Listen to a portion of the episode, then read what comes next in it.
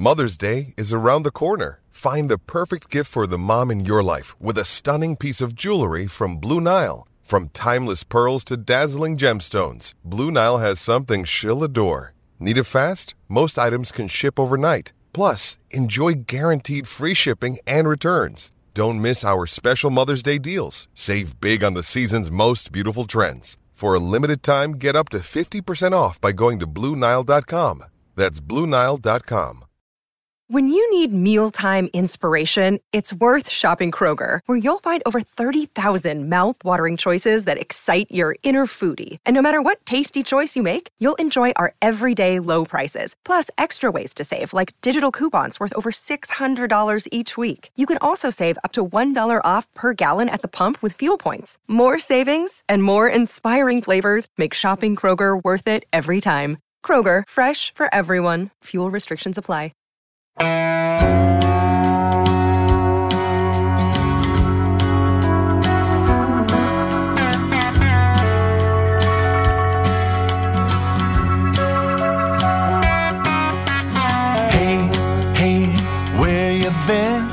Buckeye Talk is about to begin.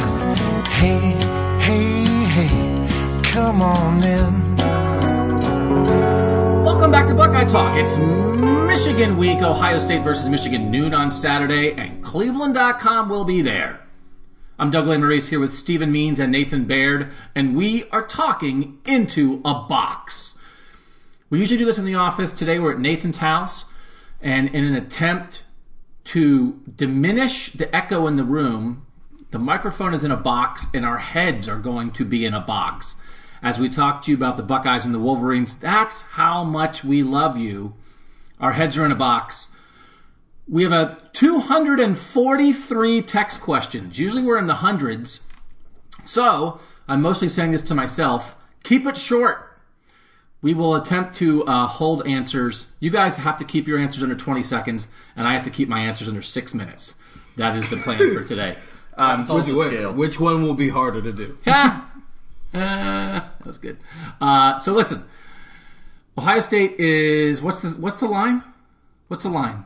Still nine Nine ish. as of a couple hours ago. So when I send out the call for tech subscribers, and you can get a 14 day free trial, go to cleveland.com slash OSU to get through the Michigan game and the Big Ten championship game. Free trial, then give up for December and come back for the national title. Or just stick with us. Four bucks a month.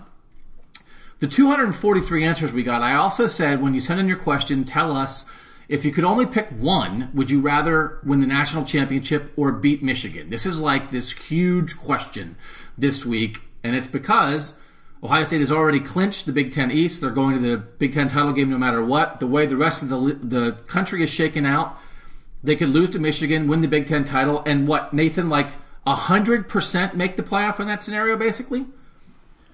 Um, I don't know if it's a hundred, but it's really good. It probably depends on maybe what happens in the Big Ten championship game, who they play, how that game goes.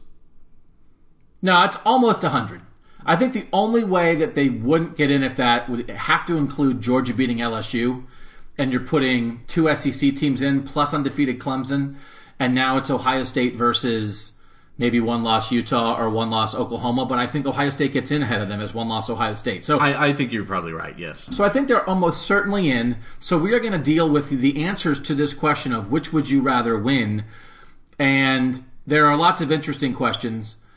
What do you guys think? I've only tallied up like 60% of the answers because I couldn't get through all 243 so far. What do you think it is so far, the voting, national championship or Michigan? I will tell you that there are 78 votes that I've counted so far. How many for each one? I would guess it's probably about three to one. Which side? So what, now I got to do a fraction? No, I'm saying like if there's okay, so rounding up to 80, I would say that 60 of them would say they'd rather win a national championship. Did you see the number on my sheet? Yeah, I did. Yeah, I like saying. I said I wrote it down, and, and Steven immediately looked down, and I was like, "So you're that guy?" Yeah. Oh, what's your answer there? It's 58 to 20 in favor of the national Right, championship. right. I will say this is an interesting thing. See if you guys buy this, and we'll get to the game. Some people are saying they almost, on, on some level, not would welcome a loss, but they realize that if Michigan wins, it will add a little juice back to the rivalry because Michigan hasn't beaten a good Ohio State team since 2003. Does any part of that make sense to you? Of course, nobody is saying no Ohio State fan wants Ohio State to lose, but they're aware of that idea. Well, a, a Michigan win over Ohio State in this game would be good for a lot of entities other than Ohio State, um, whether that's the Big Ten Conference, whether that's potentially college football overall. Um, but I do. I don't know if I go so far as to say it would be good for Ohio State in any way. Um, I know, yeah, it would maybe add some juice to a rivalry that's been so lopsided. But I mean, I think people get up for this game still, regardless. It's just that Ohio State's been on the winning end of it now for a good run. We've seen over time that that hasn't always been the case. Maybe there's an, some future era where things would slide back the other way. I don't know, but um, it- it's been certainly quite a while since that, that's been the case. I, I just, but I don't think that has really yet diminished the level that people seem to care about this game. I don't think one win is going to revive a lopsided rivalry. It's gone from like in the '90s, it was Michigan who was dominating this rivalry, and now since the turn of the century, it's been Ohio State who's dominated this, this rivalry. And so I don't think one win's not going to like revive whatever that is. It just like it would be 1969 all over again, where Michigan has a chance to to end the season. Well, not in the season, but like kind of put like a little asterisk next to it because now it's not an undefeated national championship team. It's a team with one loss heading into the college football playoff. Yeah, I guess the way I look at it is in the 90s when Michigan had its run, it didn't diminish Ohio State's um, d- desire in the rivalry. It Well, no. caused them to go fire their coach and go Well, not somebody else. immediately, but yeah. But eventually, eventually, that was a big factor in why they changed coaches. So, I, I, again, I don't know that one side being lopsided necessarily extinguishes the um, fervor that people have for the rivalry. I think Michigan winning would be a gigantic deal because um, Jim Tressel and Urban Meyer are a combined 16 and 1. The 2011 Michigan win like almost doesn't count. It was the weirdest Ohio State season ever. That whole season was was screwed up. It was an interim coach. It's very easy for Ohio State to brush that aside. That was a lost year and I think we've talked about this before. It's the idea of Michigan beating a good Ohio State team. Like that Michigan win didn't really hurt Ohio State fans because that whole season hurt Ohio State fans. Mm-hmm. So of course losing to Michigan hurts, but this would be ten times. Even though Ohio State could still go on and win the national championship, this would be much bigger to lose this. And if it was a scenario where they could knock Ohio State out of a national championship run, that would be gigantic. I, I just think the rivalry could use a reminder for everybody. And it's not that you I don't care who wins. I'm not rooting for anybody to win or lose. But Ohio State on some level has almost forgotten that they can be good and lose to Michigan because it hasn't happened since 2003. And I'm just trying to think about like if we were covering this game next year and Ohio State was coming off a loss, even if they were national champions, it would change the tone of the entire week. Everybody's thought process would be completely different for Ohio State next year. And I would imagine it would be the same on the Michigan side. Everybody's thought process would be completely different because you wouldn't be these hopeless, broken-hearted sad sacks. You'd be the guys who are coming off a win against Ohio State. And so in the big scheme of things, it's like if Ohio State loses to Michigan this year, for instance, but then they win another 16 in a row or something, it's like, oh, they won 32 out of 33. Whatever. So then that's still going to be a thing. It's not. But Michigan's comeback in this rivalry has to start somewhere. It has to start with one win. And as long as there are no wins, nobody can ever imagine Michigan getting back to even, Yeah. getting this rivalry back to the point where you don't know what's going to happen. At the moment, everybody on both sides assumes, even though people picked Michigan last year to win and people thought Michigan was going to win, there was still some idea of like, well, we'll believe it when we see it. I think it. I think it. The minute it happens, and if it's a good Ohio State team, it absolutely changes everything for everyone. And I think I went my six minutes. Buzz, I'll stop. like, do you guys get that? Yeah, like, and- that and- idea. Well, and that doesn't even begin to go into the narratives kind of peripherally around this game of why can't Jim Harbaugh beat Ohio State? um, you know, being one of the uber personalities in college sports that people follow regardless, and they point to this game as having this extra significance. And if you're, as Ryan Day talked about today, if you're a coach in this rivalry, you're judged.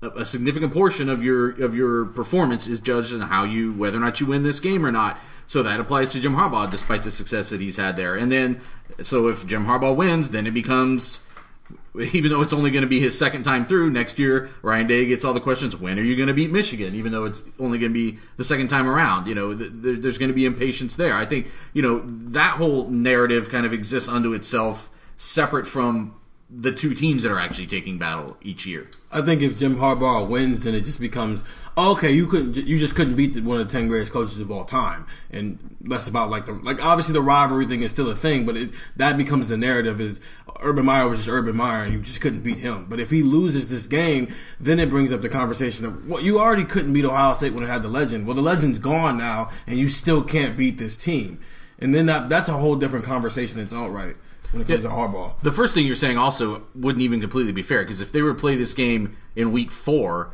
this season, I think Ohio State would have cleaned up because that Michigan Yeah. team still had not figured things out. The fact that they're playing it in this week, you're still you're getting a Michigan team that I think is just hitting its stride and kind of still maybe on its way up. We may you know still be about to see the best example of Michigan yet this season. Yeah, but we've seen that narrative before. Last year, like like Doug said, they can't like some people had them favored to win this game. There is obviously the, the year with the spot where like if that's spotted differently, then maybe we're talking a different situation. And Harbaugh has that win already, but the, they've been in this position before where it looks like they're starting to catch their stride and might make a run towards something bigger, and then Ohio State's right there and they're in the way. So the only difference is they don't have Urban Meyer on the sideline anymore.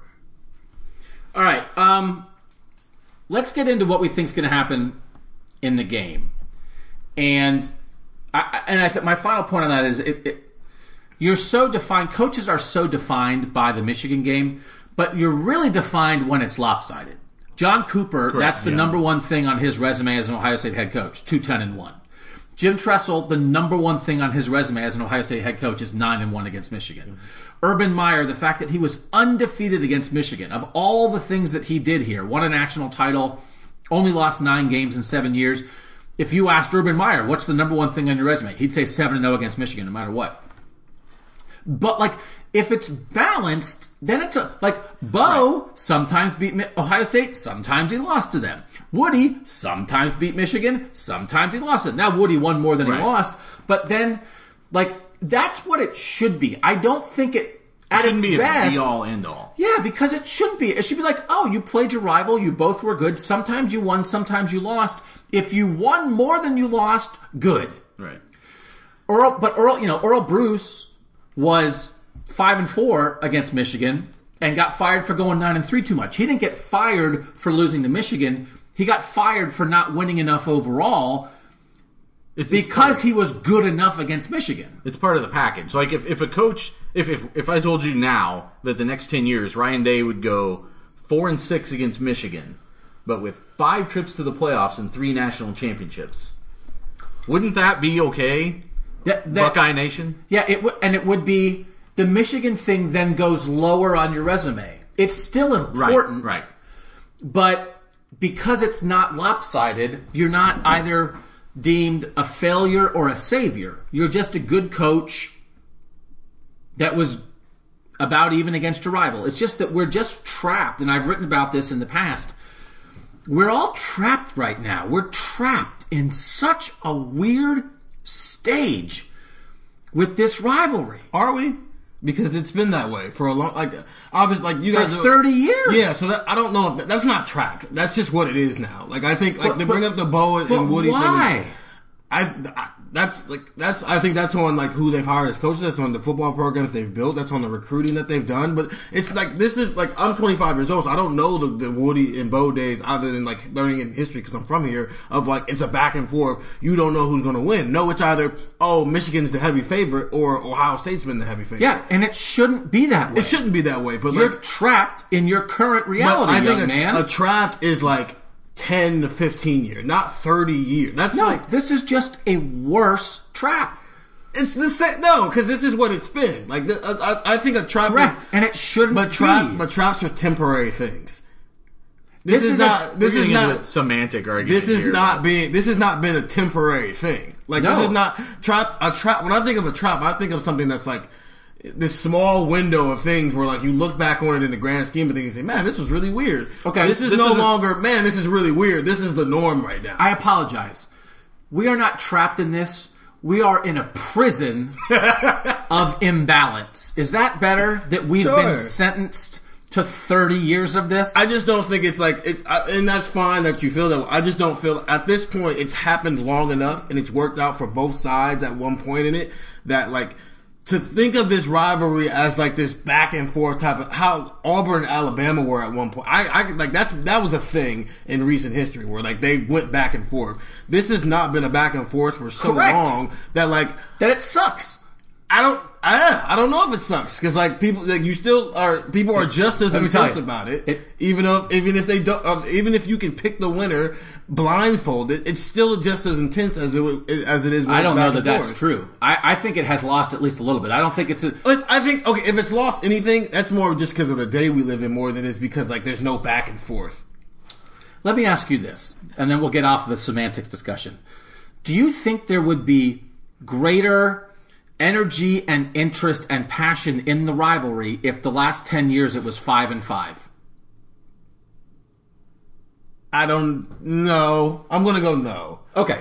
I definitely think I- yes. I think- I think 100 percent yes. I think no. I think even I think there would be even more interest in Saturday's game if Michigan had, as you said, uh, I think earlier today when we were talking, made a catch in the end zone against Penn State and found a way to win that game. Okay, but that's not five and five. That's No, just I'm just two talking about- teams who are in a position where if they win this game, they're solidifying themselves in a spot for the college football playoff. Right, but I mean that alone, that's that it that exemplifies kind of the separation between these programs right now. and that's. But like to say that, like, oh, regardless of what their actual records are, if this had been split the last ten years, it would be as intensive as it would if like they both were just really good top ten teams, and one just beat the was just beating the other. I think that's virtually the same thing. Remember, you're an athlete. Okay. Remember how when you would lose to a team and then you played that team again, you would really want to beat them? Yeah. Yeah, Ohio State hasn't felt that way for 16 years. But you know what they have felt in some of these games? That they've ruined Michigan's season. Okay, we're going to change the subject. I understand what you're saying. Yeah, because I'm right. Of course, just you don't agree with it. This is how a normal human brain thinks. I just don't agree with it. That's not true. I just don't agree with the premise. Okay, let's go on to um, the idea of this from the 813. And we have to put a percentage on this because I want to put it in the headline. The percentage chance that Michigan beats Ohio State. Like, that's where we're starting with this. We used to do this thing in the offseason where we'd say, oh, the percent chance that, that X team, and we would go through the whole schedule. It's just made up.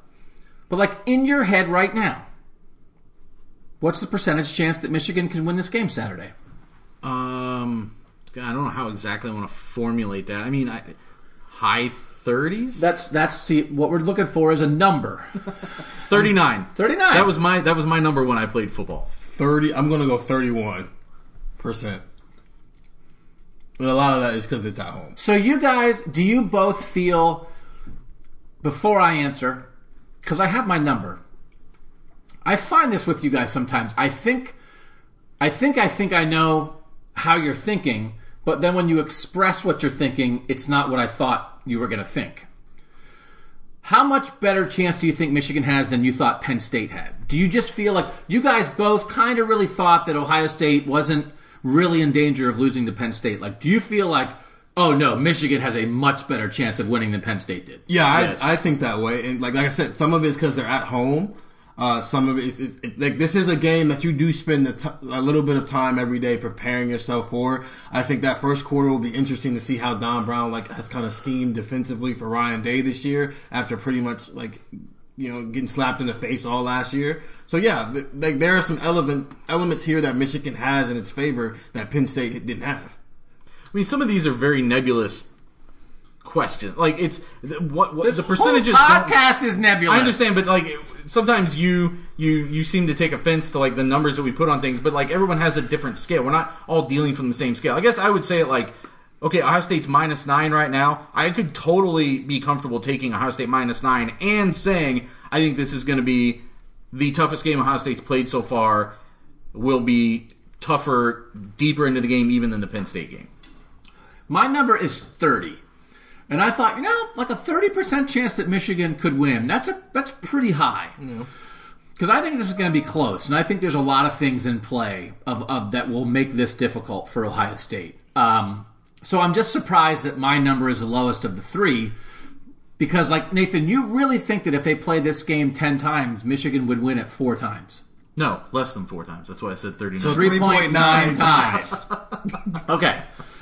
Um, we want we want to get into this a kind of the why of this because I think I think what we're all expressing and you guys are expressing one percent higher and nine percent higher than me is what we're getting a lot from the texters, which is like uh, people are kind of wondering about this game a little bit.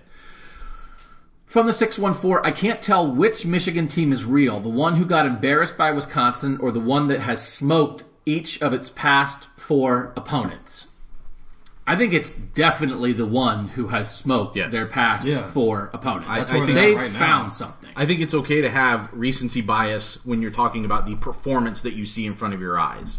So it's not just it- it's not just score, and it's not just um, other other things that are maybe a little bit less tangible. But when you can actually look and see the yardage that they're getting, the the way they're playing, the efficiency with which they do it, it's okay to have to to say that the last four, or five, x number of games mean more more than one. I, I, one can be a one off, but when it started to become a trend, like what you've basically been seeing from Michigan since halftime of that Penn State game, I think you can start to say it, it, it really is a trend and it means something. It means something in, in where this team is right now. I think that's what I was saying before. I think if you played this game in week three or week four, it might have been a complete blowout in favor of Ohio State, even in Ann Arbor, because that Ohio State seemed to just kind of get it earlier this year, even with all the changes it made on its coaching staff relative to what Michigan was doing, which seemed to really take a while to come around from an offensive standpoint.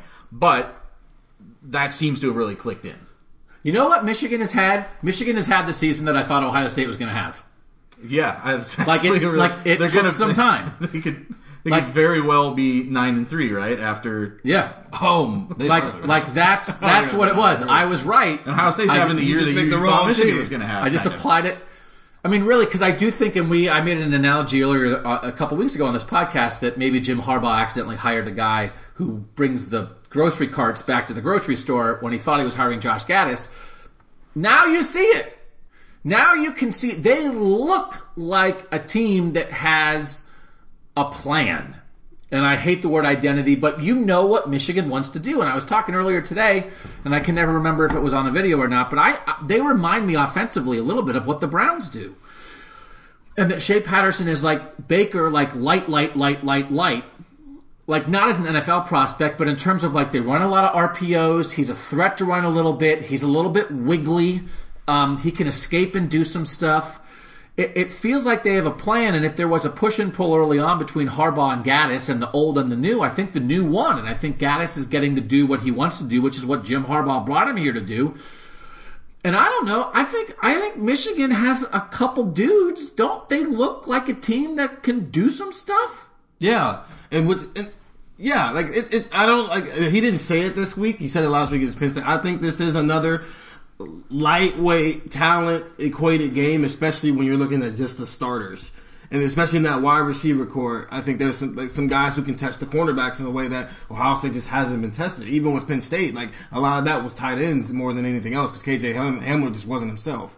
Here's the other thing to keep in mind about these two teams' convergent seasons, or I don't know, maybe that's not the right word.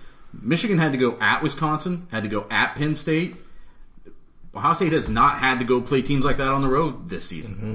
You've been very big on that. and I think it's you. You do that a lot in your voting. You're like you're very aware Yeah. of road stuff because, Yeah. and that's a thing that a lot of people do. Is like you really value when you go away from home. That's when you really find out about somebody. Well, and I think it's just because we've also, in, in relative to Ohio State, and I've been voting Ohio State number one, and I do think they belong number one in, in polls and such. But that is the one thing that we have not seen them do. They have one win on the road against a team that is any good at all, and that was Indiana, which isn't that good of a team. Northwestern, Rutgers, Nebraska all stink, Yes. and now they're going to go to a place where a good team is at home. And and here's the thing that I think is the key difference of this week. It's not that someone pointed this out to me. And I think it was on the broadcast, uh, one of the broadcasts I was watching when I was rewatching stuff. I don't think it's that Ohio State is on the road. I think it's that Michigan is at home. Exactly. Mm-hmm. And that's it's not that like, oh no, Ohio State can't go to a tough and road road environment and win. Of course they can. But Michigan is a different team at home. And I think although but the note I think the note was on the broadcast that until they beat Michigan State, I think under Harbaugh, Harbaugh was like 39 and 0 at home against everybody except Ohio State Michigan State and 0 and 4 against Ohio State Michigan State. So like they're good at home, but they couldn't beat their rivals at home. They finally beat Michigan State in Michigan. And again, for as good as they are at home, they haven't beaten Ohio State at home. But you know, But I also, I mean, that's these are two different teams. I kind of try to look at each season unto itself, especially considering how many changes have gone on between these two programs in the last 365 days. And last time they were there, and Ryan Day referenced it today because it was Ryan Day's first Michigan game. It was the game when JT Barrett got whacked by a camera before the game, and Dwayne Haskins had to come in in the second half and bail them out, and that was a game. That was absolutely a game. 2015 wasn't a game because Michigan happened on that day to host the best team in the country that was super pissed off because it had lost to Michigan State and they slammed it down Michigan's throat and there was nothing Michigan could do about it. It's a reminder that this game in 2016 was very close. In 2017 was very close. This was pre Harbaugh, pre Ryan Day, but 2013 was very close. Um, 2018, again, they just had a plan that blew them off the field. I think the one thing that we should do, and see if you guys agree with this, and again, this isn't a question, we have so many to get to that maybe we'll just not get to any of them because I have a lot of questions myself. No, we'll get to them. I think you should throw out the 62 points last year. And I think if you are saying, well, Michigan was supposed to be good on defense last year and look what happened, I think that was, in my 15 years covering this team, the most unique one coach has the other coach's number situation that I've ever come across. And Ryan Day and Don Brown, having coached against, having coached together at Boston College when one was the defensive coordinator, and one was the offensive coordinator. Ryan Day knew exactly what Don Brown was going to do. It worked against everybody else from Michigan last year, and it failed them against Ohio State. Don Brown has shifted. Don Brown has changed. Ryan Day downplayed that when we asked him about it Tuesday. I'm not sure why, other than he's not going to get up there and say, "Yeah, I'm friends with Don Brown, but I beat his butt pretty good last year." But he did.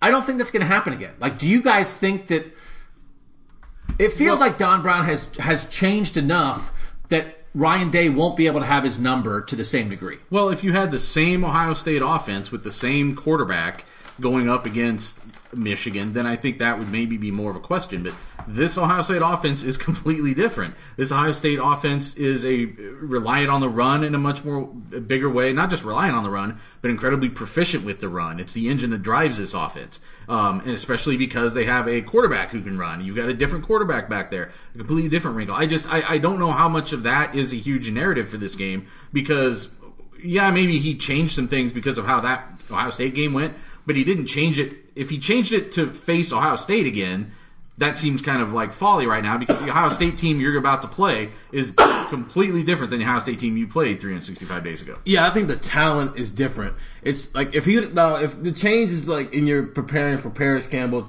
Johnnie Dixon, and Terry McLaurin all over again, then maybe okay, yeah, then it's it's you making the smart decision, but you're making a change. I don't like Ohio. If Ohio State comes out with that exact same game plan again. I don't think it works. One because like it's different. It's different personnel. Like you don't have a, a Parris Campbell guy who can take a a, a, pa- a small little foot pass and go seventy yards with it. That's not on this roster anymore. And to Nathan's point, it's it's more about what J.K. Dobbins does in the run game as well. So if you're changing based off of a of a game plan and a personnel that existed last year that allowed that perfect storm to happen, well then you're going to be in trouble again. I like when I figure out something in the middle of the podcast off the top of my head that I then immediately decide is a deep set belief of mine that I feel like I felt this for months and I just felt it for 11 seconds. Here's what I think. Would you guys, who would you say, which offense generally, and maybe Nathan, you can set this one out because, you know, You're the new guy.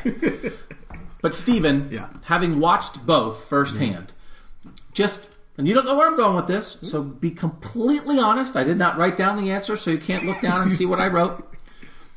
Which offense is generally more dangerous? The 2018 Ohio State offense or the 2019 Ohio State offense? I think this. If you don't answer it the right way, it's going to ruin my whole point, but go ahead. okay. Feel free to say whatever you think, but I really hope you say what I hope you say. I think it's this year, Correct. And it's, Why? It's more versatile for Correct. one. Like, I, like, yeah, like I like last year was literally the perfect storm of you've got a, a first round NFL draft pick at quarterback and a bunch of speed going against uh, going against press man. That's a recipe for disaster. This year, what Justin Fields can do with his legs and with his arms, combined with what J.K. Dobbins has done in the run game, although yeah, this uh, this wide receiver corps might not be as talented as last year's, but Chris Olave still prov- provides a deep threat ball, a deep ball for you. Like there's just more ways to attack a defense than just we're just going to use Dwayne Haskins' arm 50 times a game. All right, and you said part of the point that I want to make. I agree with you. I think most people would agree this offense is more versatile, mm. run pass, a dual threat quarterback. Therefore, this offense is more dangerous. The 2018 Ohio State offense was perfectly designed to beat that Michigan defense. Yeah. That passing game with that quarterback, those receivers, and that offensive coordinator against that defense was a nightmare matchup for Michigan. So, while this Ohio State def- offense is actually more versatile, deeper, broader, I actually think last year was tougher for Michigan to defend because of the specific things that were in place. So that's why I think 11 weeks out of the year, you'd take this Ohio State offense. I think maybe against the way, maybe against Michigan, you'd take that passing offense because they didn't have a hope. They didn't have a prayer of defending anything Ohio State did, which is why, again, it's my final point of don't get caught up on the 62 of last year because so much is different. While you would take this offense, I think this offense is less inclined to blow Michigan off the map the way last year's Ohio State team did. I thought of that two minutes ago, and I'll put it on my gravestone. Save it for the pot. Oh wait, Right? Don't you? Do you find? Do you ever say that in real life now? It's like just like to your fiance, Just- save no, no, to your roommate, save it for the podcast. just to us. I mean, it's it's it's one of our catchphrases. I yell it at my children every now and then. Two six Do you yell "save it for the podcast" at your kids? Yeah, yeah. I don't believe in saying anything interesting that might not turn into money. Hey, Dad, can you help me with my homework? Save it for the podcast. Yeah, if you if there might not be a Candy Crush ad at the end of that sentence, I don't want you to say it. Although there's still no ads in this thing. If you hear an ad, clap your hands. Pod question from the 262. Do you think Ryan Day gets it? Quotes. When it comes to the Michigan game, red X for the M. Well, okay, so it's interesting because we have a video up about this a little bit at cleveland.com, just kind of talking about the vibe um, of today and Michigan week. And obviously, this is my first time being in Columbus experiencing this firsthand. Uh, my fiance was, um, she works in the Arena District and sent me a photo from, she was at a Chipotle, so not on campus, not any known affiliation directly with Ohio State, and they had all the M's xed out at this Chipotle up on the the um, what do you want to say the the board, the menu board. Um, but yet, I don't know if I it's been quite as apparent or in my face as I expected it to be. And the way you guys have talked about it is that it isn't as in your face. It wasn't the music blaring when we walked in. They didn't have the M's crossed off on the Woody Hayes plaque outside of the the um, complex today. I do wonder though. So you, it was interesting because you brought up in that video um, that you thought it was about twenty percent less, and I'm wondering if the twenty percent that's less might be just some of those cosmetic outer layer in your face to everybody else things, and then that other 80% is still really intense within the program. And then maybe that other 20% doesn't matter and you're almost you're almost cutting away some things that could be a distraction more than they are a enhancement for your motivation that week. I think it shows a little bit of their personalities of Urban Meyer and Ryan Dayoff. You know, what are like we- like a lot early on? A lot of the questions were, "Hey, what's some of the differences Ryan Day is, is doing that Urban didn't?" And the players a lot of times say it's a little more laid back. Now, obviously, this is football, so there's still a hard edge to it. But Urban Meyer was you know militaristic. Sometimes he's in your face. He's you know to the- you know he's he's a bit of, he can be a stickler, especially as a football coach. He's a little more old school, and the way he approached the Michigan game was exactly like that. Time for war is on a loop the entire day. We're gonna beat it into your head. We do not like Michigan. The Woody Hayes sign is going to have the the M's crossed out in red. Everything, every M is going to be crossed out in red. We're gonna. This is what we're gonna do with Ryan Day. Uh, obviously, it's the same message, but it's not as you know hardcore and edgy and to the point. But like he's still getting his message across. college football is an interesting mix between sometimes between what's sort of like high school spirit week gimmicky stuff and then professional football and there's sort of a collision there sometimes and i think ryan day prof- his yeah. big his big thing is professionalism he wants his program acting like professionals yes they're still young men This is yes NFL there still has to be some of that college tradition and they've kept a lot of those college traditions but i think he has erred on the side of the more professional side of things than the more. Um, I'm really trying hard not to use any kind of. I'm not trying to be derogatory in any way. So I'm not.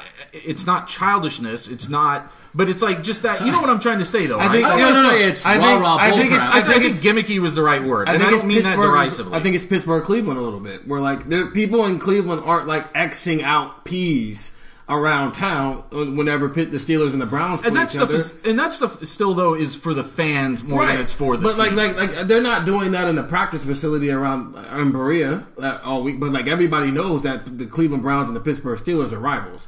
The Red, Ryan Day's closest comparison is the Red Sox and the Yankees, and he grew up in New England, so he hated the Yankees, but he still said their name.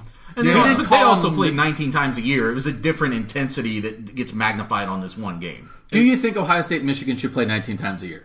Yeah, I think the whole Yes. I think the whole schedule should just be Ohio Just State, Michigan. two-team conference. Yes. and then not even And then no, participate. no, no, they'll, they'll sprinkle in a little Penn State you every don't even couple of weeks. Don't even participate in the playoffs. Just Ohio State, Michigan. That's your national and then champion. whoever wins more of those games gets to host the national championship Yeah. game of the two-team. who won the national championship. And we're not, and we're not. I mean, like, and it's actually we're just joking because it's not that. It's fifty-eight to twenty that people want the national championship. It really is. I, I think people have a really good perspective on this, and I I think we respect the idea of all the people who really value the Michigan thing. Some of the people who said they value the Michigan thing, we'll start running through some, are just scarred from the Cooper years, and they just like it's something was taken away from them for so long that, of course, I mean, it's one of those things. It's if if if someone said to you, "Do you want water or do you want pizza?" Most everybody would say pizza. But if you had gone without water for 10 years at one point in your life, you might be like, "I'll take the water." So are you saying that my roommate is gonna like blow up our apartment if Michigan wins this game on Saturday? He's a Michigan fan. I mean, yeah. I mean, they're they're gonna be crawling out of the desert. Like you said, there are people, and I think, and again, you're talking about the people like your generation as Ohio State fans who have never felt like this because you could you could just, and, and I don't want to speak for Ohio State fans, but I covered it and it was just different. I think in 2011 you could just shake it off. Well, that was Yeah. a crappy end to a crappy year. Let's go to the Gator Bowl. Like you just shook it off and it didn't take anything away from Ohio State. It's almost like, oh, great, yeah, you beat us when we sucked. Our whole team got suspended. Congratulations for beating us because DeVier Posey was six inches short of the game-winning touchdown catch. But to really, and even like, and in 03, the last time Ohio, Michigan beat a good Ohio State team, you know, Ohio State's coming off the national championship. It wasn't quite like 69 and 68, but it's like, mm-hmm. well, congratulations, you beat us. We're still shining our rings from last year. Not that it didn't hurt. But, but part of what the game and the rivalry can signify is the health of each program. And that's part of it too. If the rivalry reflects our program is now healthier than yours, that's something too. And Ohio State was so good in the Cooper years, but on some level, I think that 210 and 1 reflected that, hey, we're Michigan. You might have all this great talent from around the country, but you can't win when it matters. Congratulations on winning 10 or 11 meaningless games, but when it's big boy time at the end of the year, you fall short. Maybe you have a better record than us some years. Maybe you're ranked higher in October. Who cares? When the chips are down, Michigan knows how to win and you don't. So that the the day, that Saturday on the last weekend in November becomes the reflection of your program for the entire year. In 2011, it wasn't the reflection because it was a weird year for Ohio State. Urban Meyer came in and flipped it immediately, and that was it. But but I still think you're talking about. I, I understand what you're saying, but I think what you're saying still really only applies in the long term as well.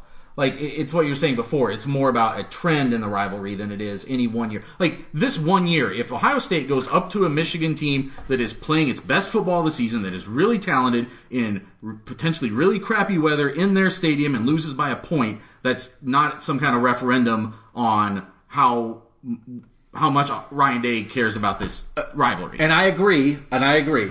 But I will say, if that happens next year, as our two storylines are, Yeah. Ohio State Right. needs to get revenge, and here comes Harbaugh. Is this the rise of Michigan? He beat him once last year. Now, does this is this a blip or is it a trend? Well, but again, this is where things are a little bit more sophisticated now, though, because in this scenario we're talking about, if if Ohio State loses this game Saturday by a point, still makes a college football playoff, still wins it, so you still win a national championship, and then Michigan loses. Michigan is seven and or eight and three going into the Ohio State game next year. I don't know if this. I don't know if it's still the same um, narrative as to here comes Harbaugh because I think- it, it's still it's it's it's it's he he still hasn't elevated the whole program to the same level Ohio State is. What were you gonna say? No, I still think it is because he still beat Ohio State. And, but the thing is, he hasn't been eight and three going into the Ohio State game. The whole point is that they are, as much as we have had discussions on this program about Ohio State's the only team in the North that can do this. Is Michigan just as a tier below Ohio State forever? Are we holding Harbaugh to the wrong standard? In 2016, they were right there. The winner of that game goes to the playoff. Last year, Michigan was favored coming. They actually have been right there. And if Jim Harbaugh would have won two of these five instead of zero of these five, everything about his tenure would be mm, different. That's true, yeah. So they actually now for you to you know to say, well, if they're eight and three and they beat Ohio State, they're still not at Ohio State's level. Okay, but that's not what it is. Well, they are that- almost at Ohio State's level. All they're missing is beating Ohio Well, State. but then I think, but I think that narrative comes into play more if they're eight and three and then beat Ohio State for the second year in a row. Then it becomes more interesting to me. I, I'm just, I'm, I'm, I'm, I just dismiss things that are just a one-off thing. I, I want to see the trend as we were talking about before. Uh, But again, every trend starts with one. So we can't have a trend in the rivalry. Harbaugh, I, I, here's what I would agree with. You're saying Harbaugh's not back just because he beat Ohio State once. Correct. But at, if at home, especially. But if Harbaugh beats Ohio State a couple times, then Harbaugh might be back, right? He's got to beat him once first Right, for yeah, any of that yeah, to happen. yeah. So like that's I think at the moment I think the idea at the moment the idea that Michigan is as good as Ohio State or that Jim Harbaugh is back is just not on the table. If he beats Ohio State once, then it's back, then it's on the table. He's not there, but it becomes a possibility because he's at least done it once. All right. Um, let's see. I'm going to run through some of the answers to this. Um, this is a long one. So they want to know: Does Michigan have a better overall chance from the 3-3-0 than Penn State did? What has Michigan done over the last few games to turn it around? And will Don Brown's defense do it do its usual thing where they are good all year and collapse against Ohio State? But he also says, I value a national championship because I'm not 76 years old. Michigan has basically never been good in my lifetime. I'm 22. So frankly, I view Penn State as more of a legitimate rival because I've seen them actually do it. Anyone claiming they value beating Michigan more is a boomer who's stuck in the era of college football when Nebraska and Notre Dame were powerhouses. The ultimate goal is a national championship. If it meant an Alabama esque run, I'd take losing to Michigan every one or two years. Um, as long as at the end of the day, Ohio State's holding up that trophy and has national championship bragging rights. That was beautiful. That is a, and, actually, I don't even know. Can we look that up? I don't know what the Alabama Auburn rivalry is in the last 15 years. I guarantee you it's not as lopsided as Ohio State Michigan. No. But Alabama is the best team in the country. That's actually like a great way of framing this. Yeah. Because nationally, and I bet even in Alabama, it's like Alabama clearly has an edge on Auburn, but nobody says to Alabama, "Well, how come you haven't beaten them seven years in a row like Urban Meyer's beaten Michigan?" Alabama has a one game winning streak. And I think if you were to, I think you would just ask casual football fans, casual college football fans around the country might be surprised to know that it's been seven in a row and fourteen and fifteen or whatever that Ohio State's beaten Michigan. Just because here it's a huge um, storyline, but I think around the country it's more just people know the rivalry. I don't know if they know exactly how lopsided it's been. And that's what a lot of people are making a good point about. And I just we are just not going to be able to get to everybody's good individual point. But rest assured that I have read these. That's a part of it. One's local, one's national. And another point that someone said is someone said I hate the SEC more than I hate Michigan. So like I want Ohio State to get out in the world and take on Bama and Clemson, not the SEC, but LSU and all these other people. And you know what? If we've got a couple Michigan losses trailing behind us, fine. Let's go out in the world and show that we're as good as anybody. It is a, that is a very interesting way of thinking about it because again, part of what drove the Ohio State Michigan rivalry at its heyday was because, and Nathan, you're writing these stories about 1969 that are going to be up Wednesday morning at Cleveland.com. In 1969, Ohio State couldn't go to the Rose Bowl even if they had won because you weren't allowed to go to the Rose Bowl consecutive years, you, and that was the only bowl game you could go to. It was your nat.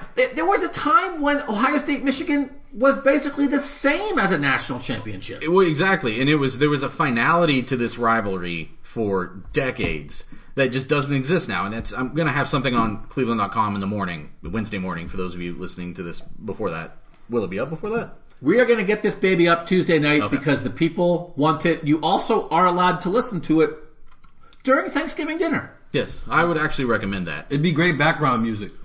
Um, anyway, whenever you listen to it, it'll be on it'll be on Cleveland.com, and um, kind of just posing the question: like, does the playoff era that we're in now diminish this game's importance at all? Because, as we talked about before, Ohio State could, in theory, go out, lose, still win a national championship. Because it used to be like '69 is the best example. Like it, once they knew they weren't going to the Rose Bowl already, they knew that. It was their last game. It was their last game. There was no other bowl game for them to go to. Although I did read one source where they supposedly had been talking about going to play the Cotton Bowl against Texas. I don't remember what it was, but it was they're going to be their last game. So all they had to do, if they win that game, as dominant as that team had been, they weren't falling out of number one. And there were some other undefeated teams, I think, that year, but Ohio State was going to be the national champion. So there was a finality to that game, and there's typically a finality every year for that game, where now you have the Big Ten championship game, and then a playoff potentially after that. There's just not the same finality necessarily to this rivalry. However, the counterbalance to that is Michigan or Ohio State, whichever one is playing the team that would be number one in that scenario, can play spoiler potentially in a way that it used to not be able to. Also, Right. It's kind of like I'm, I'm, I'm going to see how many analogies I can do. It's kind of like if you just grew up loving Rocky Road ice cream, because there was only like six flavors. It was vanilla and chocolate and strawberry, and then there was Rocky Road, which had some stuff in it. Maybe almonds. Are there almonds in Rocky Road? um, there's some kind of disgusting nut in Rocky Road. Do you th- do you hate all nuts? I don't There's hate some- I love peanuts. I don't like almonds and pecans. There's some kind of what is if it, what if it's a peanut? Is it a peanut in Rocky Road? Can we No, look up I in doubt Rocky it's a peanut in Rocky Road. Is it a peanut in Rocky Road? I doubt it's a peanut in Rocky Road. Is it a peanut in Rocky Road? Some kind of disgusting nut. That's the kind of thing, if we had a producer, they would pull that out and they'd drop that in at various times in the podcast. Some kind of disgusting nut. But if you grew up eating Rocky Road and now it's like if someone says, Do you want to go out for Thai rolled ice cream? Right? You guys have had the rolled ice cream? I haven't. There's one right up here on High Street. I've walked by it a bunch What? of times. I haven't gone in. You've had rolled ice cream? No. It's like from I don't know, understand. It's, uh, but it's another one of these kind of things where you take ice cream and they smush it up and they flatten it out and then they roll it up like it's a like it's a Burrito? candy cane, yeah, like a burrito. It's in a stick. One time when they opened the one near your house, my kids wanted to go um, have the Thai rolled ice cream. And then we went, we went out of our way. We went to have the Thai rolled ice cream. It cost eight bucks for ice cream in a stick. I don't know and then like my daughter said something um, on the way home and it set me off and i went on a rant about ungratefulness that we just went to get thai rolled ice cream i only yell at my kids you'll be i'll be curious to see what happens for you gentlemen I'm the parent in the family that like yells at my kids like twice a year, but when I do it, like the world stops and then everybody's like, "Remember that time Dad yelled at us?" And my wife is just like generally during the course of the day is like telling them to stay on top of their crap mm-hmm. so they can function as human beings. So she yells more than me, but they they react, but I get in trouble. They get mad when I yell because it's so infrequent. And I know that surprises you guys. You you're not screaming at your children every week. It, yeah, no, the, the infrequency of it surprises me. Yeah. So that's the thing. So Thai rolled ice cream, that was like a special thing. Now I wouldn't have yelled at them about Rocky Road Road with some disgusting nut in it, but my point is this: if you grew up liking Rocky Road ice cream for 50 years and that's all they had, and someone said, well, "Let's go get Thai rolled ice cream," and you'd be like, "I just, I just want Rocky Road." I don't want this whole fancy new thing that they never had when I was a kid. I'm happy with Rocky Road. It's- and it's if like- you're happy with Rocky Road, that's great. It's like people that are um, very like traditionalists when it comes to pizza. Like Some pizza people- should just for be, instance- pizza should just be marinara sauce and cheese and meat and maybe some very specific vegetables. It should I am not so be sick of pizza. It should not be barbecue chicken pizza or any of the other like you know white sauce pizza or whatever. Like they don't want any kind of frills. It should just be it should just be basic pizza. I was watching a TV show the other night, and the joke on the show was that the guy, his wife said, "Remember?" Like they were talking about his dumb ideas, and she said, "Remember when you were going to open that pizza restaurant that was all crust?" And I almost was going to video it and send it to Steven and be like, "You could go eat here. It's the only crust pizza restaurant." Agree or disagree from the six one six. That that Wait, did we definitely- answer a question That on broke that the one? six minute. I don't even remember what it was. That was- We went that was from quite ice an cream interlude. to pizza. It's like if you had a bike and someone said, Do you want a turbo rocket boost? That question started in Columbus and ended in Ann Arbor. I don't even know what the question was. It's like if you had a plain white t shirt and someone said, Do you want a fancy sweater? Well, I Agree or disagree, I think this game is going to be close and hard fought. The weather is going to suck. Tickets are going to be cheap because of the weather. I think Ohio State gets another early lead and goes conservative to preserve the win. Day channels his Urban Tressel head coach side again. That's from our man Drizzy Get Busy in the 616. Like, does that scenario look good to you? Seem possible to you? And I'll expand it because this has been a question that other people have asked. After the game, we got a lot of, like, sort of uncertain questions about Ray, Ryan Day being conservative at the end of that game. Do you think, like, that is what he might trend toward in a tight game? If we're playing a good team and we get a lead, run the ball, shut it down, lean on the defense? Was that a one-time thing because they'd fumbled a little bit and they were in the rain against Penn State? Well, they- do you think it's going to be close and hard fought? and how do you think he'll react with a, a lead in a tight second half game? I think it was a combination of all those factors. You fumbled it a couple of times. The weather was already bad, and I think he said this. It was like at that point, we just want to get up out of here with a win. So like I, that's what it like. Obviously, the if the weather is bad enough, and like there's still like, you know, not taking care of the ball. Maybe Justin takes one or two sacks where like, yeah, you don't really want your quarterback taking that type of sack. And yeah, I can see them getting conservative again with it. And J.K. showed that you can give him the ball 30 times and he's going to be, you know, effective with it. So that option is on the table if all of those factors show their head again. Yeah, sometimes conservative is just another word for prudent. And I think, you know, again, going back to Ryan Day and sort of his professional approach to this game, you know, what do NFL teams do when they're up whatever to whatever in the second half, you know, up by 8, 10, 12 points? They don't go out there and run spread option, you know, spread uh, spread offenses and throw the ball around. They start they, go to their two or three running back by committee, whatever they have now in the NFL, and grind out yards and use their defense and and, and salt games away that way. And I thought that was a really smart way to approach the Penn State game, and I absolutely think that's what we'll see again on Saturday. I, I do think it was partially weather related, and I think anytime a team turns it over, coaches get freaked out.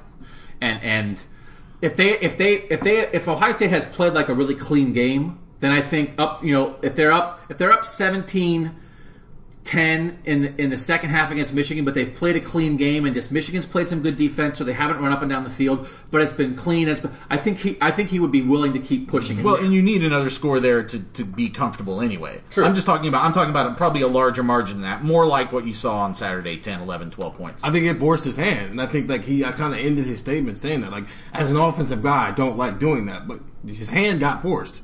Well, I just, I just thought that was a really smart. I that says a lot, I think, about Ryan Day because there are a lot of coaches who come with an offensive background who don't figure keep- that out yeah. until they make a mistake in that situation. I thought he handled that situation the most prudent way. and I and I do think there are people when people get worried about this stuff, and I can't remember the specifics because I have a terrible memory, but like whatever the Falcons did against the Patriots when they got out to a big lead and they couldn't hold on to it, and I think maybe people thought they stopped going for killer instinct stuff, right? Yeah. And the Patriots came back, or when you see coaches who are afraid to go for it on fourth down when they should because they like I, I don't think Ryan Day is going to be conservative like in that way. I think that he's not going to be afraid to go for it on fourth down when the situations are right. I think he's not going to be afraid to throw you know, if it's third and five and they're up eight with five minutes left, I don't think he would be like afraid to throw the ball there because he thinks, well, we're just going to run it and punt and take our chances. I think, you know what I mean? Like Yeah. that kind of conservative. There is a certain kind of conservative, like almost like dumb old coach, like Jason Garrett kicking the field goal against the Patriots on Sunday for the Cowboys, down seven, fourth down at the 11 yard line, they kick a field goal to cut it to four, and then they never get marched down the field Yeah. again. That wasn't conservative, but that's that's like well, it's conservative in a stupid way that you're afraid of a risk at the right moment. I don't ever think Ryan Day will be afraid of the right risk at the right moment. There just was no need to take any risks at all up two scores against Penn State in that situation. And I think when people are nervous about conservative, what you really are nervous about is dumb conservative. And I would say don't be worried about That's the key word, but the key word you keep using there is afraid. Like there's a fine line between conservative and, and playing scared, and he walked it on Penn. He walked it. I don't- Penn State. He walked that fine line between being a con- Yeah. playing conservative versus playing scared. And when you play scared, you do dumb stuff. Again, sometimes conservative. When people talk about conservative, what they really mean is too conservative, Right. Or prematurely conservative. But when it's the fourth quarter of a game, you're up by twelve. It's not conservative anymore. It's just smart football. And I guarantee you, and again, I think the stats were once they got up, I think they ran it 19 times and threw it four at the end. I had that stat in my story. Mm. I guarantee you, if like Justin Fields had thrown it and thrown a pick, people would have said, "Why is yeah, Justin right. Fields throwing the ball Right. in the rain up two scores?" Yeah, a lot of this is, is criticism based on things that never happen. I- yeah, exactly. It's, it's it's you'll get used to this, and and Stephen, you're still getting used to it. I'm very accustomed to it here at Ohio State. It's something called criticism after winning. Like you won, but I didn't love how you won because there's nothing else to talk about. So it's like, critstery. yeah, and it's fine. You got an A, but you got a 96 when you could Yeah. got a 100. It's it's it's what happens in Boring Awesome Land, which is what we are happening right now. One of the rides in Boring Awesome Land is the why you did why didn't you win by more coaster, and if you only win by eleven, you can feel trapped on that coaster. Maybe not trapped, maybe like you're in prison on that coaster. Um, Well, and and also because from a fan standpoint, No, that's trapped. A certain, That's certain a percentage of of time. a certain percentage of every fan base, the answer to why didn't you win by more can't be because your team wasn't more better than the other team as you thought it was. It was just a little bit better. I think that's like what fandom is like based in. And- and- I think we're this No, I think there's- I think we're this who- much better than you, and if we're not this much better than you, we fail. And here's the thing that, that is the correct way to view a team like Ohio State, and it's what we've always tried to do at Cleveland.com. They win so much, it's not about the win. It's about what the win tells you about their ability to get the next win or to get a win when it matters. So I 100% get where people are coming from. And we're not making fun of anybody who's worried about that. You love your team and you're you're on the lookout for any flaw.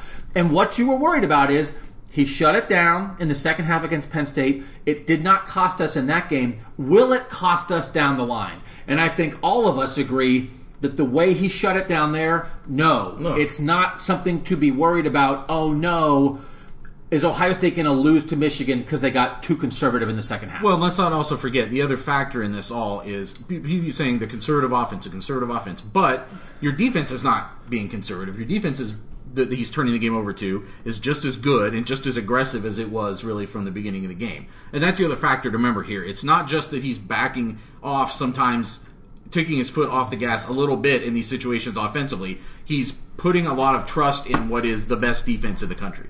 Quick break. We'll be right back on Buckeye Talk. Joined now on Buckeye Talk by Teddy Greenstein, the excellent and veteran Big Ten writer for the Chicago Tribune. Teddy, how many years has it been now that you've been chronicling this league? Whew, it's been a while, Doug. Um, if you want to go back to the Northwestern days, then we're talking early 90s, and I'm going to sound like I'm 400 years old. At the Tribune, I was covering baseball for a while, and then really got back on Big Ten football in 2004. I've missed very few uh, Ohio State Michigan games since 04. I'm proud to say. Very nice. Well, back in the days in college, Teddy was uh, a man about campus, a tremendous asset at the uh, Daily Northwestern, and I was just uh, some schlub trying to get a degree. So uh, now here we are. Um, Teddy, the you you talk about the fact, and I've been covering this game since 2005. We, you were here in Columbus for Ohio State Penn State on Saturday. Yeah. When you look at this Ohio State team, and I'm always so interested in this because those of us who are here every minute of every day, sometimes we lose the context a little bit. How good is this Ohio State team in your eyes compared to the Ohio State teams that that you've covered in your years at the Tribune? You know, this Ohio State team to me, this is like an all-star team. You know, th- this is like when you gather the best players uh, from from the league, or you know, the, the, the some of the best Ohio State talent of all time, because it's just incredibly hard to find a weakness. I, I mean, like if you look at other great teams, you know, you talk about LSU and you say, oh, I don't know about that defense. That defense has given up, you know, hundreds of yards to uh, inferior opponents. You talk about Clemson and you say, well, they almost lost uh, you know, North Carolina and who have they beaten? And then you get to Ohio State and it's like, huh, well, uh, unless they lose three fumbles in a game, they haven't been close to to losing. I mean, after what they did to Northwestern and Evanston, Pat Fitzgerald was saying best team I've seen in 14 years. And there's been absolutely no drop off. And you talk about a team that throws it well, runs it well, plays great defense, is super strong on special teams. Um, it's amazing. I mean, I remember in that Wisconsin game, it's like, okay, it's a, it's a kind of a wet, cold day, and they're still getting, I think, like a 47 or 49 yard field goal on top of everything else. So it is a flawless team, and I think Ryan Day said it pretty well. He he got their attention uh, because obviously there was there were a few moments in that Penn State game where uh, you know there was actually concern that uh, it was at least going to go down to down to the wire. Teddy, I've always been fascinated by this uh, over the years as we've covered the Big Ten, and I'm going to bounce back and forth with some topics with you on this. Yeah the strength of the conference overall. When I first got here and you first got into the league and Jim Tressel starting in 05 ran off six straight Big Ten titles, but it certainly felt like at that time, like, man, like that's great, but how good really is the Big Ten? What's, how would you characterize how good the Big Ten is right now in your mind? Well, Doug, the 06 season was fascinating. Obviously, you know, you got your one versus two Ohio State Michigan game, and that was peak Big Ten um, that was the moment where you know Michigan loses 42 to 39, and a lot of people are screaming for, oh, let's have a rematch in the in the national title game, and that really seemed viable. Uh, instead, Florida gets in.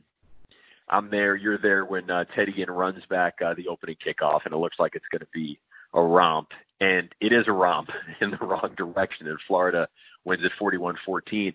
And from that moment, the Big Ten has really been fighting for its reputation because ever since that moment, a lot of the people in the country, especially those who live in warm weather climates, were saying, "Oh my God, the Big Ten is a bunch of frauds. How, how is that a one versus two game if Florida, which had a loss this year, just you know completely splattered Ohio State all over the place?" So it's been a battle to get credibility ever since, and, and because you know of Alabama's greatness and um, Clemson and all that, I think people just kind of assume the teams from the South are better. Um, you know, Michigan State fell on its face in the playoff. Ohio State's had some trouble other than in, in 14 when it won it all. But this year, man, things are looking great. I, I think Ohio State has everybody's respect. At the very minimum, the country views Ohio State as equal to Clemson and LSU. But I think most people who've seen a lot of the teams right now would tell you that it, it's Ohio State a little ahead of LSU because of LSU's uh, suspect defense, and Clemson, who knows, because the Tigers have barely had to play anyone this year. Uh, Penn State has garnered respect. Minnesota has as well. Um, so it's it, there's some fascinating you know scenarios down the stretch. What happens if Michigan actually upsets Ohio State? Most people feel like the Buckeyes are in the playoffs either way, which would be incredible considering you know how many times Big Ten champions have not even made the playoffs. If a non-Big Ten champ can make it this year with Ohio State, that would uh, that would tell us something. Who is, and here's the money question I've been thinking about. Oh, I can't wait to ask Teddy this. Who's the second best team in the Big Ten right now? I think it's Michigan.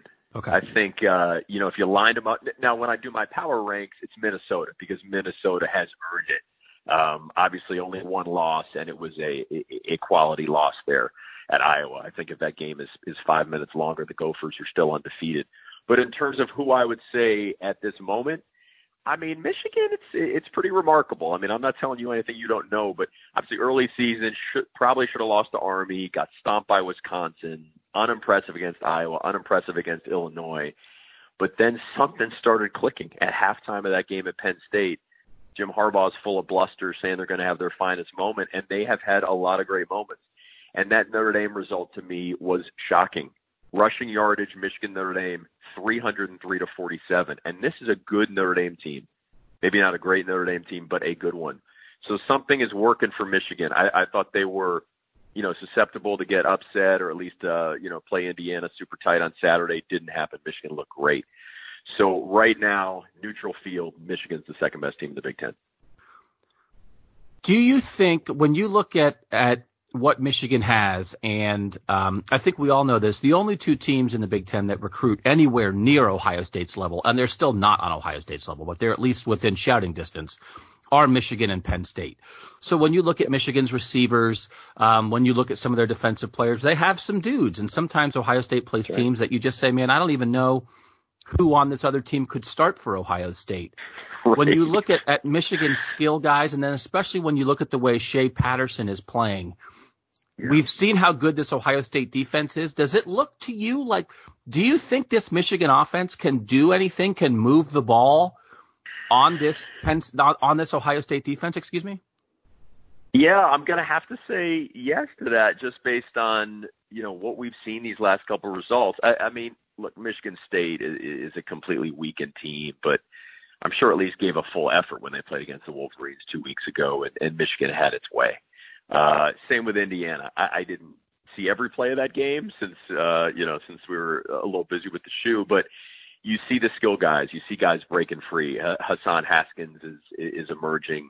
Uh, definitely some skill there with uh, you know with Tru Wilson and different guys. Uh, Nico Collins, Ronnie Bell, Donovan Peoples Jones has been a guy who I think for years we all expected big things big things from. He's certainly skilled. And Shea Patterson, you know, it seemed like for much of the season there was this tug of war at Michigan between Josh Gattis, the new offensive coordinator, and Jim Harbaugh. And Jim was winning that battle early. Um, you know, they'd get in these tight games and then they would just revert to their conservatism. You know, Jim would just be doing whatever it takes to get through. But a lot is clicking for Michigan. Uh, the results are good. The offensive line is beefy and confident. And yeah, you got to feel like they're going to be able to to move the ball at least a little bit on the Buckeyes. Where are you on Harbaugh? Has he done a great job to get this program back to winning double digit games after Rich Rodriguez and Brady Hoke? Has he underachieved because he can't beat any ranked teams, especially on the road? Is he is he full of hot air? Is he a great motivational tactician? Like wh- where are you on this guy? It's such a good question. You know, my favorite line that I've ever heard about Jim Harbaugh is from a friend of mine, and he said to me, he goes, "I've known Jim Harbaugh for 30 years, and I feel like I don't know him." You know, he's just he's just that zany and unpredictable, and he's been that way with me. I've been critical of him. Uh, there was one story I did um, about this this kid who ends up going to Oklahoma as an offensive lineman, Erik Swenson. Jim actually called me back for the story, even though it was unflattering to him, and it was about a kid at another program. It gave me some good quotes. Uh, since then, we haven't exactly done much together. Um, but you know, football wise, I would have told you four or five years ago absolute underachievement. I was I was sparring with Brady Quinn about this, you know, because Brady's like, yeah, well, look look at the previous two coaches, and I say, you know what, you, you don't judge Jim Harbaugh against Rich Rodriguez and Brady Hoke. Rich Rodriguez was like the worst fit Michigan possibly could have found, and Brady Hoke, God bless him, is, is a defensive line coach. You don't judge Jim Harbaugh against the worst that Michigan has produced. You judge Jim Harbaugh against the best Michigan coaches, and that means Bo Schembechler and Lloyd Carr recently. And compared to those guys, it's been failure. you can't be a successful Michigan coach without beating Ohio State one out of every four, one out of every three years. You can't be a successful Michigan coach without winning the Big Ten or even now getting to the Big Ten title game. So it's been underachievement. But now, this season, when you you know not only beat but crush your rivals in Michigan State and Notre Dame, then you got something. And now that's why this game is just so massively consequential. Because from the Jim Harbaugh side of things, if he goes 0 5 against Ohio State, that is another level of failure. Now I realize Ohio State is, you know, we're in a period of of glory here. These are great Ohio State teams. But last year there was no reason to lose 62 to 39. That was a a good Michigan team that just got embarrassed. Uh, so right now, I would have said four or five weeks ago, Jim was like a three out of ten. But what he's done the last few weeks, he's getting back to where he's like a five out of ten. But you still have to win the big games and win a Big Ten title eventually to be deemed a success there. Teddy, I, I think it's such an interesting discussion when we talk about the other great teams in the Big Ten and comparing them to Ohio State. Because I know there certainly have been some people, Colin Cowherd and some others, and I, I, get what they're coming from, that Ohio State is truly a national program. And, mm-hmm. and really the other schools in the Big Ten aren't that right now. And even Bo Schembechler never won a national title at Michigan. That's right. And I mean, is it possible that we are in an era and, and diving further into an era where it's just not really fair to try to judge James Franklin and Penn State or Jim Harbaugh and Michigan or anybody in the West against Ohio State because Ohio State's just on a different tier. Ohio State's in the top tier with three or four, right. five other programs, and then everybody else is fighting to be good in the Big Ten, but they're not right. really fighting to win national titles. Like, is is there anything to that, or is that an excuse for Penn State and Michigan and anybody else who can't beat the Buckeyes? Doug, I just this. I give so much credit to Ohio State because it's not only that. Look, okay, Ohio State's got a lot of recruiting advantages, right? It, it's it's the big boy in a state that recruits a lot of players. You got a great stadium, great fan base, tradition. You've got a lot of advantages. But as you know, I mean, if the wrong coaches at Ohio State or the wrong coaches at Alabama, they're not going to win. So it's not only recruiting five star guys, it's recruiting the right five star guys and then developing them. And and finding guys like Chris Olave who were, you know, diamonds in the rough and developing them into great players. It's getting guys like Justin Fields and, you know, quickly developing him into one of the greatest quarterbacks in the country, 33 TDs, one INT. Because guess what? Hunter Johnson had almost, you know, as much uh, as much acclaim coming out of high school, and he goes to Northwestern, and for various reasons, you know, he's done nothing productive at Northwestern. So it's one thing to identify talented guys, to get them to sign, but given how they develop these guys and what they do once they're on campus, it's incredible. I mean, last year there was a moment there in that Big Ten title game in Indianapolis where it looked like Northwestern was maybe going to win or give them a fight. It was a one-score game in the third quarter, and then Ohio State pulled away. So um, there are moments where you say, okay, these guys are gettable.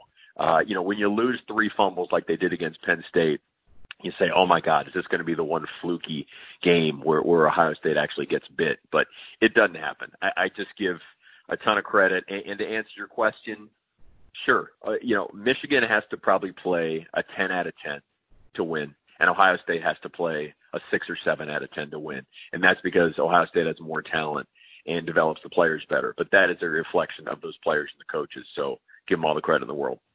And I, I do think it's obviously we know it's a seven game winning streak, but really Michigan hasn't beaten a good Ohio State team since 2003. You know, the 2011 season and that win for the Wolverines has such an asterisk on it because it was right. such a chaotic NCAA violations year um, for the Buckeyes that that that's the thing to me that if it, you you can't have any assumption or belief that Ohio State is going to fall off. So if Michigan's going to break this streak, they've got to beat a good Ohio State team, and that's the thing that you don't know about, right? That you can't you can't wait for Ohio State to mess up. You've got to rise up to their level uh, in a game like this and get it done. And, and I'm curious for you, for your take on this, Teddy. What did you think?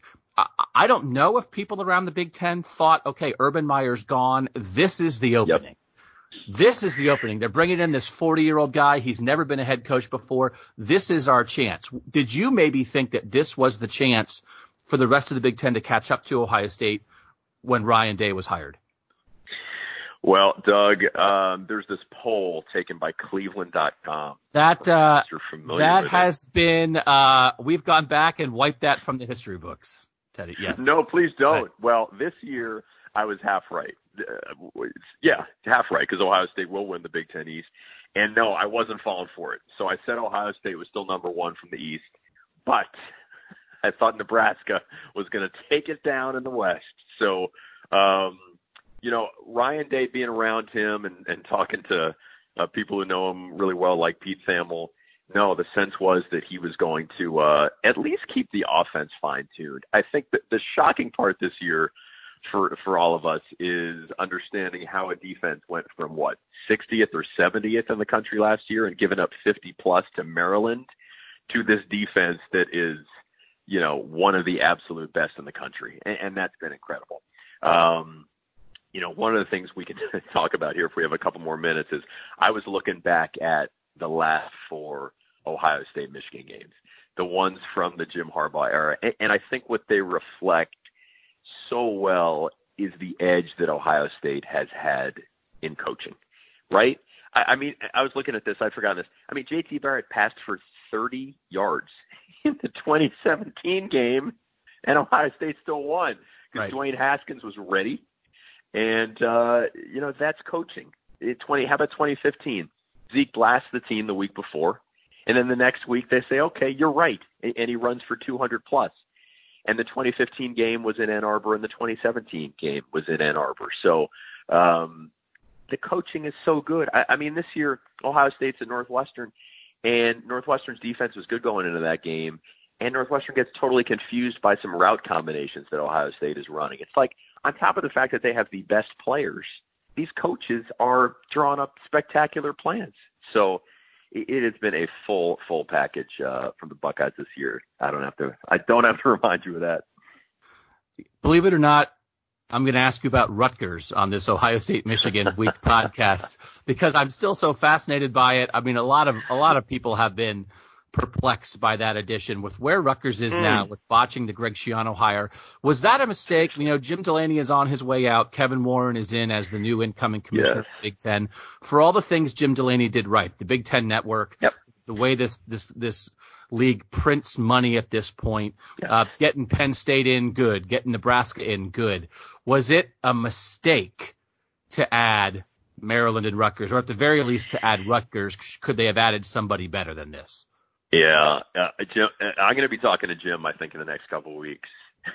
now, every time I've asked him about this, he still, you know, insists. He's got two answers. One, financially, it's a massive success, and two, they're playing the long game versus the short game. But when you look at at Rutgers in Maryland, it has been a disaster in terms of watering down your product.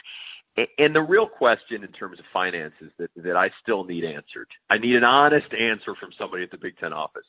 Did they realize that cord cutting was going to happen as strongly and as quickly as it has? And by that I mean, you know, when we were all going through expansion talk, it was all about we got to get the big markets, we got to get the DC market, we got to get New Jersey, we got to get a little slice of New York. These are huge markets, right? But no 25 year old has a cable system. And I think eventually games are all going to be a la carte.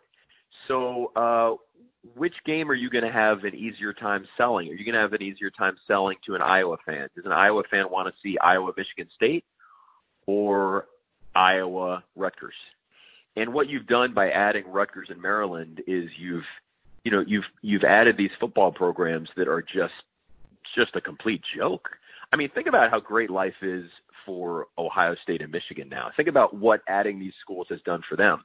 They now go in and raid the absolute best talent from the DMV and from New Jersey, and they just stomp on Maryland and Rutgers every year. I mean, these are like bye weeks. I, mean, it, it's been spectacular for them. But in terms of the Big Ten, I'm sorry, even if Jim tries to tell me again how great it's been financially and how, you know, there's so much long term potential, I'm not really buying it. Now, I will say this Rutgers to me can be good. Rutgers was good under Greg Schiano. It's the only game in town in New Jersey. New Jersey is a populous state with good football players. there's no reason Rutgers football should be such a joke other than horrible leadership. So there is potential there. But Maryland football does nothing for me. And obviously Rutgers basketball does nothing for anybody. All right, last one, Teddy. We'll get back on track here. What what what's it look like if this actually I have two. I have two. What's it look like if Go this is it. a game? What what do you d- describe to uh, it's Monday as we're talking, and this podcast will come out either Tuesday night or Wednesday morning. As we're sitting here Monday, I need to watch a bunch of Michigan games still. I just think it's going to be Yep. a game. I think going up there, um, I think Ohio State was 10 and 0 and looked invincible in part because they hadn't played anybody with any talent. And yes, the Indiana Right. and Cincinnati and Wisconsin wins were solid wins. And I absolutely think Ohio State, should be number one or two in the country. But in terms of really being tested, their two toughest games just happen to be at the end of the season. So I think it's going to be a game. I don't think it's a guarantee. Do you think? What does it look like? You said Michigan has to play a 10 out of 10. Um, we talked about what Michigan might do offensively. Defensively, can Michigan do something to slow down this Justin Fields, J.K. Dobbins combination, or or do you think maybe Ohio State's just going to go up there and impose its will and and win this thing easily? I think it's a game. Um, I think the interesting part too is, I mean, do we know yet if Justin Fields is 100%? No, uh, I think there's might be something with his hand or his wrist, but I think it might be his non-throwing hand or wrist. So Oh. if that's the case, um, we don't know yet. We need to talk to Ryan Day on Tuesday. Um, I, I am certainly operating under the, under the assumption that it's not anything that would be um, master, very prohibitive in terms of him being himself, but we'll see. Yeah, and it'll probably be like a Tua situation where just like Alabama has the best medical professionals in the field, they got Tua ready for that uh, LSU game. Ohio State's going to be able to get uh, Justin ready for the Michigan game. But you know, it is concerning about those fumbles because I think it was actually three fumbles on Saturday, and, and Justin lost two of them. So if he's Right. got a hand issue, uh, maybe he's susceptible there. So I. I tweeted out um, the other night. I said, uh, "All right, my prediction on the point spread is 11." and along with that is the number that I think you know determines where I would be as a bettor in terms of the spread. Um, and if it's less than 11, I'm going to take Michigan with the points. And you know, I, I think you cannot assume, you cannot assume a victory here if you're Ohio State. And part of it is Michigan plays just ridiculously well at home. It's a completely different team. Michigan hasn't lost at home since 2017, and that was that was to Ohio State um, for whatever reason, it, it's strange to me because I think of Michigan fans as being pretty passive. Like I think of a Michigan fan watching a football game a- at the big house, standing up with his arms crossed, saying, "Ugh, I can't believe the offensive coordinator just called that." You know, like like they're not just. It's not a rabid crowd like say Penn State, Ohio State, Iowa, Wisconsin at times, and yet there's a comfort level that Michigan has playing at home.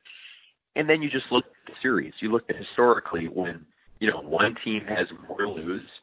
Um, that team sometimes, you know, loses. Um, last year, Michigan had more to lose, and Michigan lost. Ohio State stunned them. And at one of these years, it's going to happen with a better team uh, is Ohio State, and yet the better team loses. So I certainly do like Ohio State. I put it at maybe 70-30 that the Buckeyes win, but no, this is not going to be a stomping. I think it's much more likely to be 24-17 than it is to be 34-14. And and last one then, Teddy, and this is something that, that we're going to be talking about and writing about at Cleveland.com this week. It's just kind of interesting, and, and, and I want to make sure that um, we respect all the longtime uh, Ohio State fans who I think have long, have strong feelings on this. We've seen this happen already in a year where Auburn beat Alabama in their rivalry game, yet Alabama went on and won the national title. It does seem like if uh, Ohio, Ohio State has already clinched the Big Ten East, they are going to Indianapolis regardless. If they lose to Michigan but go to Indianapolis and win the Big Ten title with everything else that is shaken out in college football, Ohio State as a one-loss Big Ten champ is going to the playoff. How would you wrap your head around the idea of Ohio State losing to Michigan yet going to the playoff and winning the national title? We know what this rivalry has meant. We know there are some Yes. Ohio State fans who would say, I would rather beat Michigan and not go to the playoff than the reverse. Where do you stand on that kind of thing? Doug, it's a great question. I have mixed emotions. I'm that old school guy who did not push for a playoff because I want every game to matter. And when LSU and Alabama play, it's so exciting to me if only one team survives. I hated reading from guys like Paul Finebaum afterwards. Oh, Alabama's still one of the best four teams. They should go to the playoff. Well, well, then why play the game? I mean, if you're just going to let them both in the playoff, including the losing team, why bother? And I would feel a little bit that way with Ohio State, Michigan. If Ohio State loses to Michigan and still makes the playoff.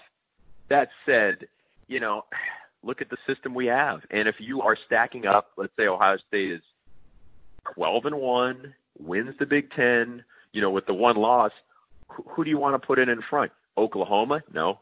Alabama? No. Utah? No. Um, so yeah, I think Ohio State would be in a spectacular place to do it. And look, it's one of 13 games. It is their biggest game. So assume they, you know, assuming they lost, it, it would be a huge loss. But you'd have to look at the overall 13, and you'd have to look at a lot of Ohio State dominant wins over good teams. And yes, it would be hard to construct a scenario where Ohio State would uh, would get Heisman and not be in that playoff. Teddy Greenstein, he is the the man when it comes to Big Ten athletics and Big Ten football. Uh, Teddy, we always appreciate your time, and uh, we will see you in Ann Arbor on Saturday. Doug, thank you for finally having me. This lived up to all my hopes and dreams. Enjoyed it tremendously. Happy See? Thanksgiving. See you uh, at the big house.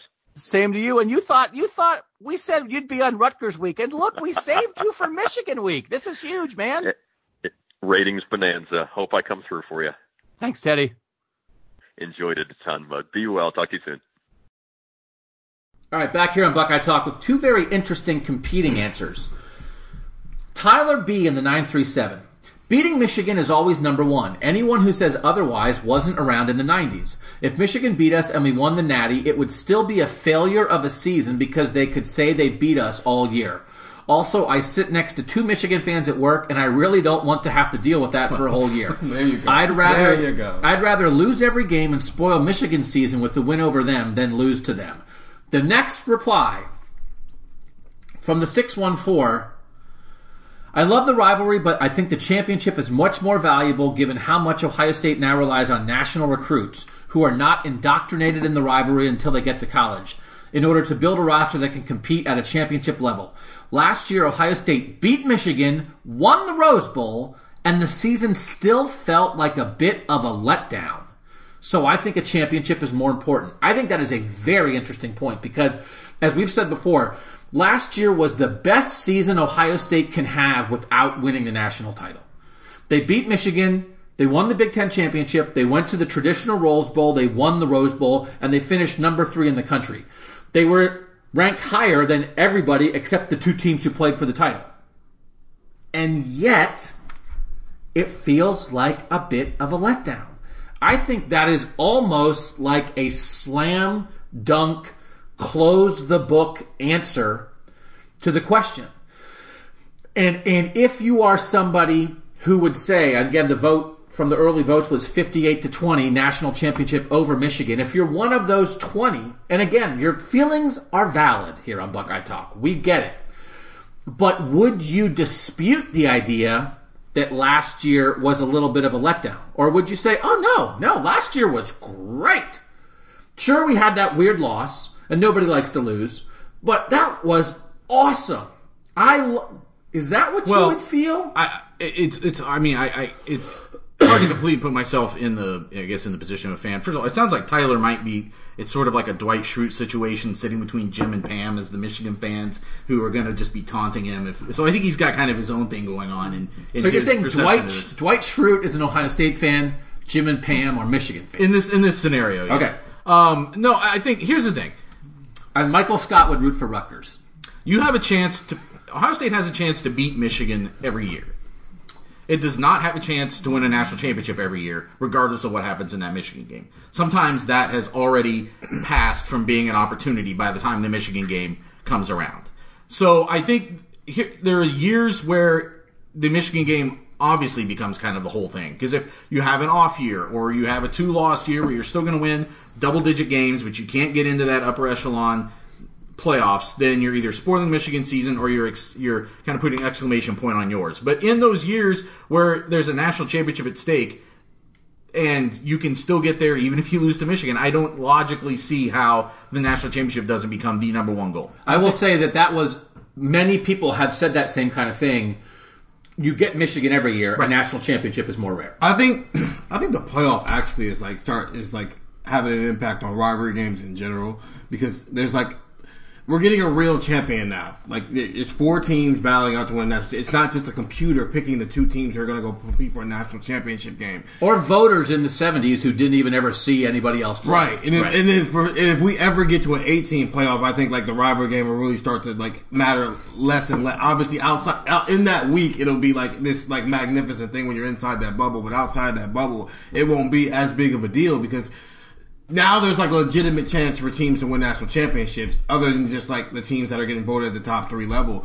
And like when you're Ohio State and you do like uh, no, yeah, you're right. You don't have a chance to win a national championship every year. But when you're one of those programs where the expectation is you're going to be putting yourself in a position to compete for a national championship every year, I think that's what the more important thing becomes than it is to beat your rivals. See, I think will the, say- the 18 playoff, I'm sorry, but the 18 playoff, I think would actually accentuate all of these rivalries again. Because imagine this year if there was an 18 playoff, Michigan on Saturday is not playing for any kind of national championship picture. It absolutely would be playing for You're chance right. to get Okay, that that's top a, eight. that's in a situation where both teams are on the same level. But like on year, Well, they're not on the same okay, level. well, Hold on a you know what I mean. Like my Okay, so I'm going to cut it off because we've covered a lot of this ground, and I want to get the people's answers on this. yeah. But we want to get to some other specific football stuff. The, the one thing I think is we have to realize Ohio State, and Michigan are in a unique, unique situation. Most teams in rivalries don't have chances to win national titles, Right. so there isn't a discussion. It's just them and all- and then the nobody in the Egg. Bowl in Ole Miss, Mississippi State says, "Well, would you rather win the national championship or beat your rival?" Yeah. Nobody in Washington, Washington State says that. Nobody in like there. This is one of the few rivalries that actually has an effect on the national championship. So it's more complicated for Ohio State than it is for anybody else. Because most people would say, "Well, who's Ole Miss and Mississippi State? What's more important, the rivalry or the rivalry or what?" There's nothing else. Right. So it, it is a little bit crazy here. From the 248, Ryan from the 248, only a boob would say beat Michigan, and you can quote me on that. a boob. Question from the 616. How does Michigan's pass rush compare to Penn State? Michigan doesn't seem to have the talent on the defensive line that Penn State had. Will Michigan be able to cause problems for our offensive line? That's another one from our friend, the drizziest of the busiest. I looked this up. Big Ten leaders in sacks nationally. Ohio State ranks second with 47. Wisconsin is fourth nationally with 39. Penn State is 10th nationally with 36.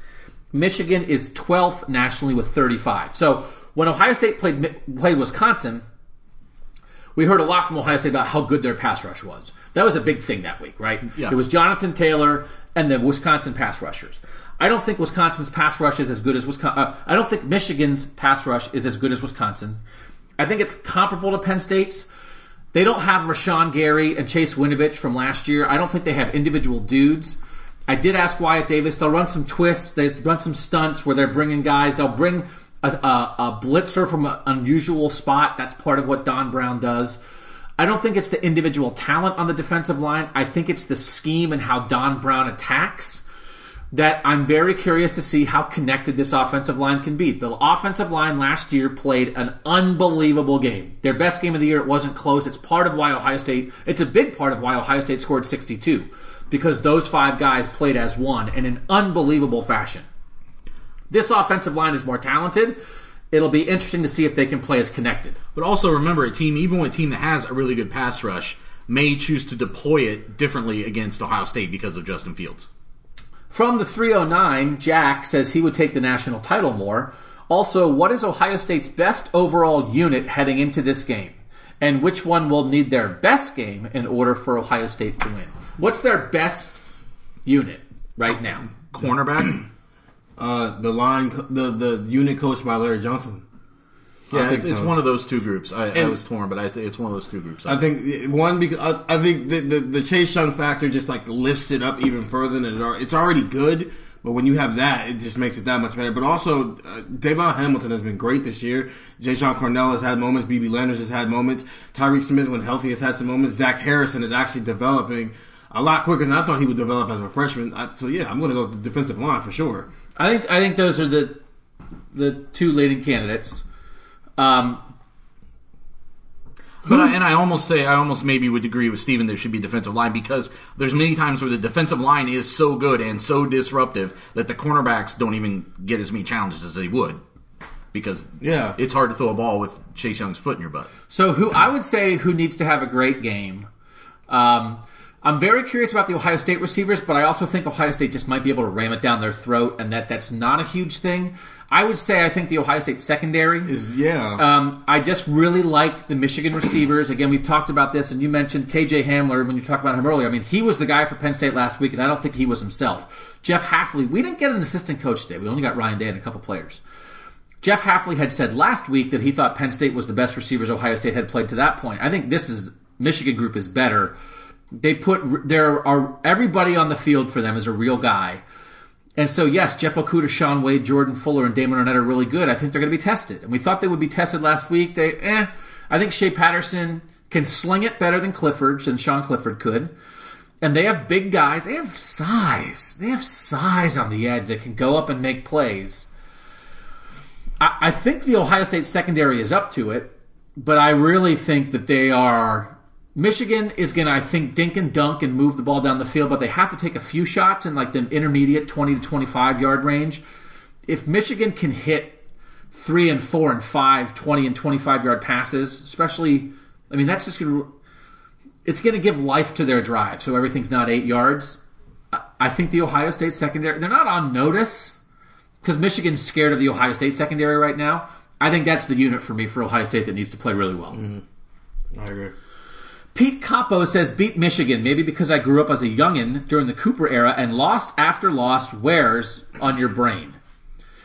He's predicting for this game that Chase Young destroys Shea Patterson a couple times, but the combo of good wide receivers and it being the game, am I wrong to worry about the Michigan offense forcing a close one?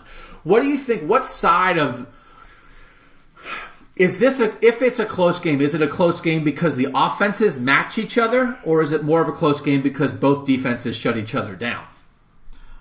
Well, I see it maybe more as being a you know Michigan's. It's not so much Michigan's offense versus Ohio State's offense. It's Michigan's offense versus Ohio State's defense, and vice versa. I just feel like the, the matchups there might be more even than we've seen in any game this season for Ohio State. I think Ohio State's defense has been really good at causing turnovers this year. I think if if Michigan can like control can like temper that. If like if Chase is getting a sack but he's not getting strip sacks or he's not causing Shea Patterson to throw interceptions like he did last season when he caused when Chase pretty much chased him all the way out of bounds and then Shea threw it to literally threw it to Jordan Fuller. If that's not happening, I think then this game can be close going into the fourth quarter because that's part it's the it's the strip sacks more than just the fact that he has 16 and a half sacks. I would say um, I think the Michigan defense won't get blown off the field the way it did last year. So, but I think the Michigan offense would be more of the concern for me if I were Ohio Yeah. State. The idea of as good as this Ohio State defense has been, Patterson's decent. The receivers are decent. If they can run the ball inside at all, um, that would be, I think, the way Michigan wins it. And if you're looking for intangibles too, I just kind of feel like that Michigan offense is playing with as much confidence as it has all year. That's if you when we asked today the Ohio State players, defensive players, Tuf Borland, Pete Werner, Jordan Fuller, asking them what stands out to you right now about this Michigan State offense or Michigan offense. They keep bringing up confidence. They keep bringing up they see something on film where this, or maybe it's just something their coaches are telling them too. I don't know, but they're talking about it that this they, this Michigan offense feels like it has a spark right now. And I will say this: um, I read somewhere that Harbaugh was handing out shirts to guys. I guess at the beginning of the year with sixty-two thirty-nine on it. And I did think last year Michigan talked about this revenge tour last year before the season that they were going to get revenge on Notre Dame, Michigan State, and Ohio State. Um, and and it felt like, and I again, you guys know I'm not huge into this, but I think we have to admit sometimes it does play a role. It felt like Michigan was like somehow sort of talking last year. And I'm not talking about the Karan Higdon guarantee that wasn't a guarantee, but they just sort of had a confidence that might have been too much confidence for a team that hasn't beaten Ohio State in a real game mm-hmm. since 2003. I think this Michigan team got humbled early when Wisconsin ran all over them, and they got a little bit left for dead. Urban Meyer's on Fox saying this is a fragile team, right? and they have rebounded from that. I think the intangibles of this they're more dangerous this year because I think I think last year they thought they were going to win Michigan. Yeah.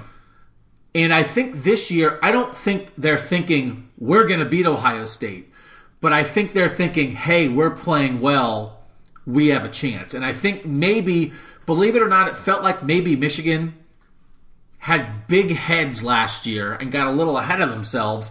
And I think Ohio State even seized on that a little bit. And actually, right now, I think the team that might have the the pressure's on Ohio State. They're the one trying to get to the national championship. They can somehow get there even if they lose. I think there are a couple intangible things if you believe in it, and I don't believe in it a ton. I think if you do believe in it, I think the intangibles are on Michigan's side for this. From the 513, I know that you guys on the coverage team are not fans of the Buckeyes. That has been explained extensively. Do we explain that too much? No, we're not Buckeye fans. No, we just explained it again. Yeah, I think we. No, we unex- no, they think we explain it. Well, you know, we're just uh. but does some part of you cheer for their continued success just so you can cover them in the playoffs and national championship game? Doug has been there before, but it would have to be fun for Steven or Nathan to cover something like that for the first time. Parentheses, March Madness doesn't count, Mr. Purdue. I've covered March Madness. I've actually, and I never covered a Final Four because I covered Purdue. So Let me tell you, I've covered every. I don't know. Here's the thing: like, it's fun, it's crazy, and I said you don't get paid more. We're covering an extra game in the Big Ten championship, potentially two playoff games. The guys who cover teams that play 12 games and don't even make a bowl, they get paid the same amount as the guys who cover 15 games. I'm not rooting for Ohio State to lose, but like, I don't know. It's interesting and fun. It's also a boatload of work. Bowls are easy. Bowls are like go somewhere sunny and like it matters, but it kind of doesn't matter. And you can try to do like kind of crazy stories and stuff. Playoffs are like the real deal, brother. Like you are working morning till night. So like, would you guys generally like be excited to cover the college football playoff? I mean, sure. I, I don't know if excited is the right word. I mean, I think it's it's one of those things that you um, look back with a little bit more um, fondness than you feel in it at the moment.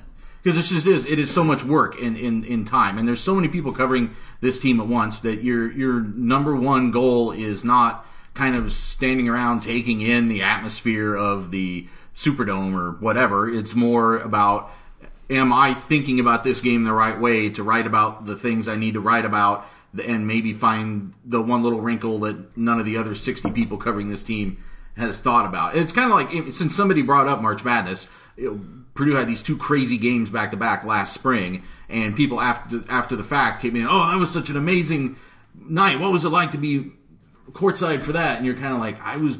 My fingers never stopped for like two hours. You're just writing and typing and tweeting and it's, it's a mess. Texting. And it's a mess. So, so you don't really get to enjoy it in the moment the way a fan does. Yeah, I think like uh, so. I've never done. I've covered March Madness before. It's like I think the first time I ever covered like a, a game that has a buzzer beater for a win. It's like if you're just a fan, and it's like, oh my god, you won it. If you're like working, like it completely messes up because you're obviously by the second, like five minutes into a game, you're writing. Like we've talked about all this. The second half, we're writing. Well, if that happens, it completely changes your story. And so, like, I mean, there isn't. It'd be cool to tell my kids about one day that yeah, I covered the national championship team, but like, not in the moment. It's just work. So listen, I also like I, I think it's interesting when people want to see behind the scenes. I also hate the questions that make us sound like we're complaining about our jobs. We are not Right. complaining about our jobs. We are privileged to get to do this. We get paid to talk about sports. We understand it, but it- it's it's, it's it not- can be crazy. It's a crazy amount of work when it gets the- big. Yeah, it's not the same as if you're an accountant and from like you know the middle of January through middle of April, your life is hell because it's just nonstop people dumping receipts off in your lap. It's not the same as that. You're still getting to cover football. From the 937, it would be my least favorite national championship, but I would take the national championship any way I could get it That's if you lost to. Michigan. That's a good answer. From the 470, Troy in Atlanta, for this season, I'd rather see Ryan Day beat Michigan to show he can do it and further infuriate their fan base. I don't want Harbaugh to get any sense of confidence with the new Buckeye staff. I thought that was interesting. From the 614, Penn State was gashing the Ohio State defense with a QB run. I can't really remember if teams have tried the QB power running game prior to this. Is this a potential weakness that Michigan can exploit? And do they have the scheme and the quarterback to do it? It pains me to say this, but I think I would take the national championship. Um, and their point is they think this Ohio State team is kind of built for a national championship. They're not sure with the defensive losses next year if they'll be in the same spot. Again, I think Ohio State should compete every year for the national championship. But with the way that Justin Fields has developed, and with Chase Young and Jeff Okudah here and Malik Harrison and some of these defenders that you're going to lose, I think that's also a valuable point. You have to realize there's no down years at Ohio State, but there are some up years that are upper than others. And this is like a super duper up year potentially with the way things have come together. Do you guys think there's anything in the QB run game that Penn State showed last week that would carry over to this week? I mean, yeah, Shea, I think Shea Patterson is more of like a sit back and throw the ball type of guy, but like he's shown the ability to do like if to do what they did last week. So yeah, like I sure. He doesn't run a ton. When you watch him, you think he has the ability to run. He doesn't have huge running stats by any measure. I thought they should have tried to run him more last year and they didn't. Most of his runs are on scrambles. I would not be shocked if Gattis instituted a couple more QB draws and stuff because they are running these RPOs. They do. A, he does a pretty good job of having a feel for that, and I think if you start adding a quarterback run off of that, um, I think it might be a wrinkle. The thing, and I want to make sure I make this point because it's just sort of my overall view of the game. I always say you can't go wide against Ohio State. There's definitely a component against Michi- a component of Michigan's offense that is based on some swing passes and bubble screens to the receivers and getting their athletes to the edge. That's not going to work. You're not going to get Donovan Peoples Jones to the edge against Jeff Okudah, who is a, a, bad man as a tackler. He's a really good tackler. He is really tough. Um, yeah. Chase Young chases people down. Like I get, I do think the stuff in the middle of the field can work because it works against a lot of teams. But I quick hits, quick hits, get the ball out of Chase out of Chase Patterson, get the ball out of mm-hmm. Shea Patterson's hand, hit these tight ends, hit these receivers over the middle. Hope you get a couple catch and runs, right? Where you, you turn an eight yard, twelve yard pass into a twenty yard gain. Running back stuff, popping it up the middle with Haskins or Charbonnet.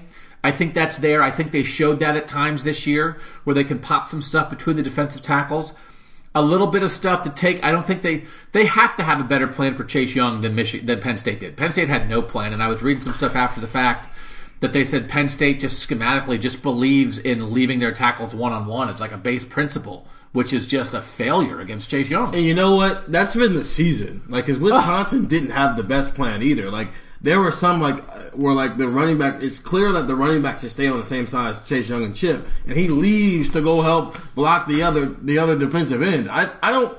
I think I think we've been saying this way too many weeks in a row. Where like, oh, this team has to have a better plan for Chase Young.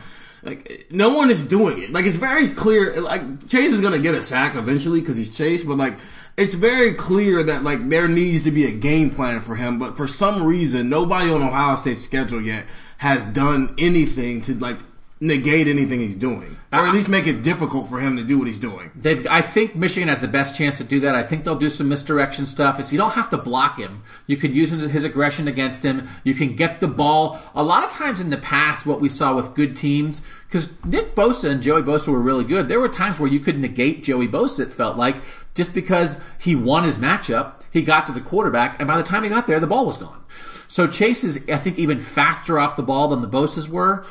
But I just think if if Michigan's on its game with some of this RPO quick throw action, it'll be out. And that's the best way to deal with it. And I do think they'll run a couple throwbacks to the tight ends.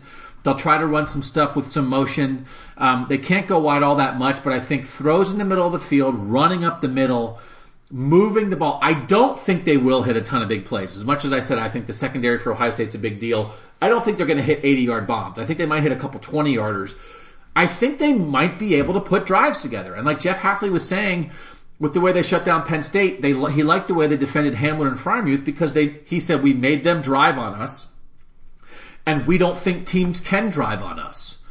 As long as you take the big play away, Ohio State believes you're not going to string together nine good plays. We're eventually going to get you. We're going to sack you. We're going to force you into a hold. We're going to get you off schedule, and we're going to make you punt if we don't turn you over. I think the Michigan offense, more than any offense so far, more than the Wisconsin run game, more than Penn State, has the best chance to drive on Ohio State because of the quick throws, because some of the variety. Can they drive like five times and score 35 points because they put five touchdown drives together? Man, that is a tall order. That's when you get to the difference of Michigan competing and Michigan winning. I don't know if they can do it enough to win. Yeah. I think they can do it enough to compete. Well, and then, it becomes interesting in a game like this, where if Ohio State has to run the ball a lot, because if you're if you're driving enough, then you're just taking possessions away from the other team too. And Ohio State now has to maximize every possession in a way that it really hasn't had to very much this year. A question about Jonathan Cooper. This was asked of Ryan Day today, and I had actually we had talked about it, Nathan, and I was wrong. I thought when they decided they were redshirting him, they're like, this was it. He has three games that he's played. He can play one more, and Ryan Day definitely said today, it's like, yeah, he's going to play. He will play, yeah. The nine three seven from the nine three seven asked the question like, when would you use him? Would you use him against Michigan? Would you use him in the Big Ten championship game? Would you save him for the playoff? I'd save this is now a strategic thing. He's one of your starting defensive ends. He can play one more game and still redshirt. You'd save him for the playoff. Yeah, I, don't think you need like first. He's not Chase Young. With all due respect to Jonathan Cooper, you don't need him to win this game, and you don't need him to beat out of Wisconsin and Minnesota. Well, the other thing that is an X factor here is we don't know how healthy he is. We haven't talked to Cooper in a while, and he was inactive there for a while leading up to. He was finally active again this past week, but it was obvious that they weren't going to use him in that game in retrospect. So I don't know how. If he's not 100%, there's definitely no reason to use him. And even if he, even if you have an injury somewhere else, if if uh, Zach Harrison or Tyreke Smith or whoever's at the other defensive end, if your defensive end depth is compromised, how much does it have to be compromised before you're putting Jonathan Cooper in at less than 100% for the one shot that you get with him? And then there are game situations that determine this too. I thought that was maybe, you know, Ryan Day clearly has thought about this because based on the answer he gave, it's like, it's not just which game is most important. There's a lot of factors involved. But I would say that right now, if the rest of the defensive line depth is healthy and Jonathan Cooper can get healthier, there's definitely no reason to play him yet. I think you're saving him, and it's probably I don't know who they're going to play in the in the Big Ten championship where they would have to use him to win that game, even if there was some depth compromise there. I think you're definitely looking for a moment or a a matchup in a potential playoff scenario. You're saving him for Joey Burrow, baby. Maybe, yeah. 502, they would pick the national championship. We get a chance at Michigan every year. National championships are rare. Since 2001, Ohio State is 17 and 2 against Michigan. I'll gladly go 17 and 3 if it meant a national championship. That's some perspective too of like, you know, I mean, you're not going to win every single year, so maybe if you're going to sacrifice one, sacrifice it now. Yeah, it wouldn't. Yeah, this is the one time that you, as an Ohio State follower, might be able to lose to Michigan and still ultimately win everything you want to win. From the 567, beating Michigan, 210 and 1. The other side of the argument. Again, I think I think how not it's, part of it's whether you lived through the Cooper years or a lot but or not, but how scarred you are by the Cooper years is definitely a factor in how people answer here. No doubt about it. But it's, I understand why that's a factor and why you don't ever, ever, ever want to lose to Michigan. But that's almost not really the question that's being asked. Here, it's a trade. It's a, it's this, it's this proposition. I don't know. It's, it's a different I- question. I, just think they're like the answer is coming in a situation where they didn't have the alternative. Well, the well, thing is too is like the the question isn't actually okay. If you lose to Michigan, here's the national championship trophy. They're not going to present it to you on Right. the like. It's not actually. So the, the deal is the people who who feel that. Who are particularly scarred by Cooper years, and every Ohio State fan feels it, but particularly those the two ten and one people. Or saying if there's Ohio no guarantee that you're going to If win. Ohio. State loses to Michigan, you're going to feel terrible. And like maybe a month and a half later, you feel good. But you know what? Well, but that- taking the joy in the moment.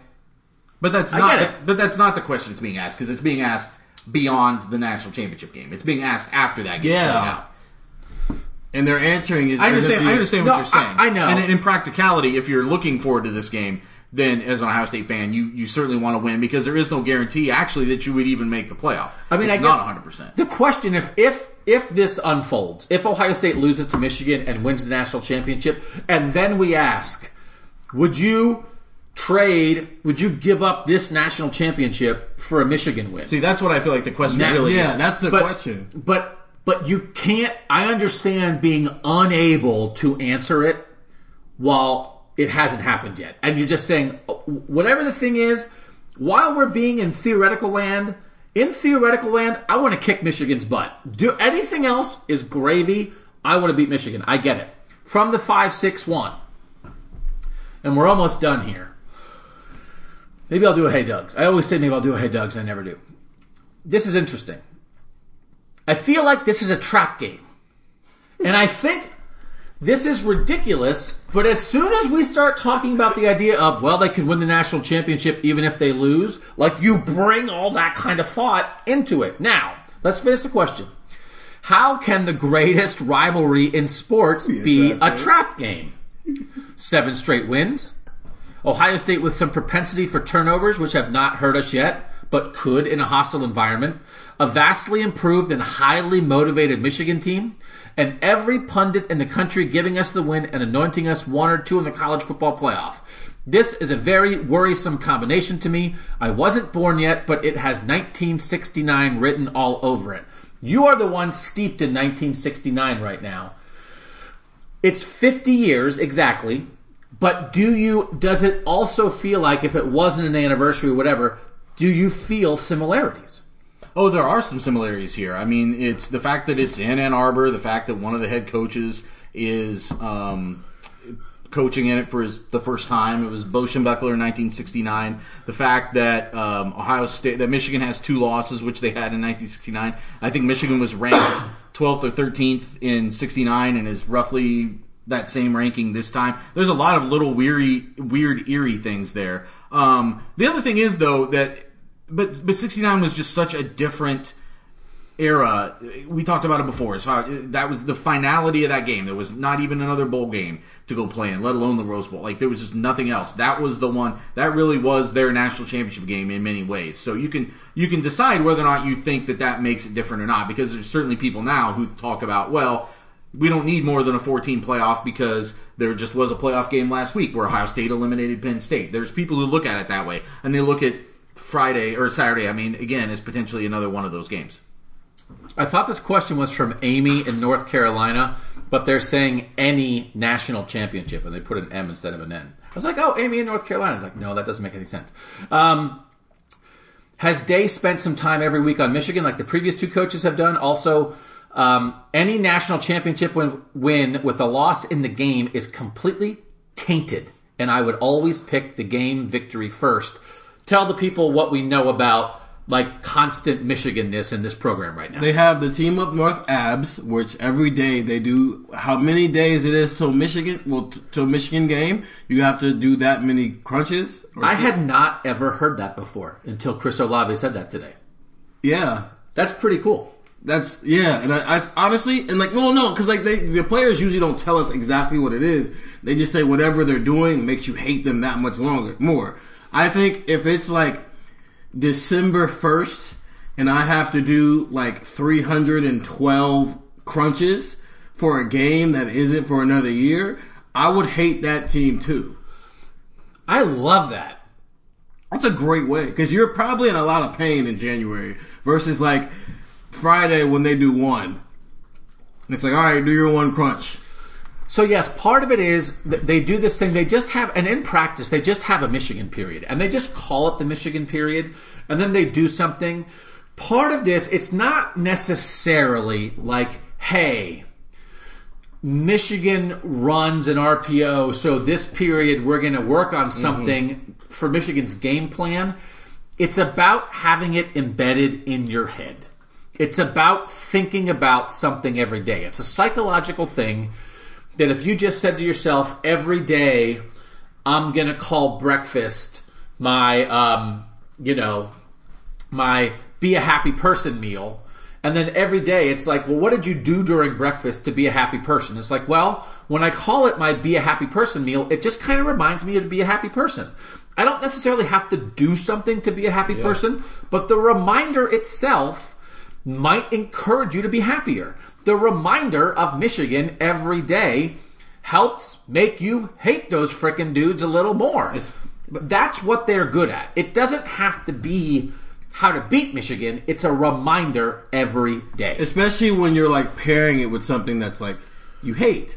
It's like what's that like thing they call when like like you you're trying to train a dog to like like come to, for a whistle or something like that. Pavlo- Pavlovian Pavlov. response. That's literally what it is. It's a Pavlovian response, and so you're doing something every day that you're do, telling them to do something that they're 100 percent going to hate, and they're like, you know, relating that to Michigan. So like basically, by the time the Michigan game comes around, it's like, oh, I hate this thing because everything that I hate in life has been associated with this thing. Last couple, Justin from Rock Hill, South Car- Rock Hill, South Carolina. I once applied for a job there and did not get it. I've, I've applied for a lot of jobs. Have you guys applied for a lot of jobs that you did not get? I just yeah. graduated from college, so yes. I, yes, I've applied for a mountain of jobs. Sometimes I, I've not interviewed for a lot of jobs I didn't No. get though. The- the- In this business, a lot of times it's it's connections and things like that, and sometimes they already know who they want to hire before they even put out the ad. You know what I mean? If So- you get in the interview, you're probably going to get the job.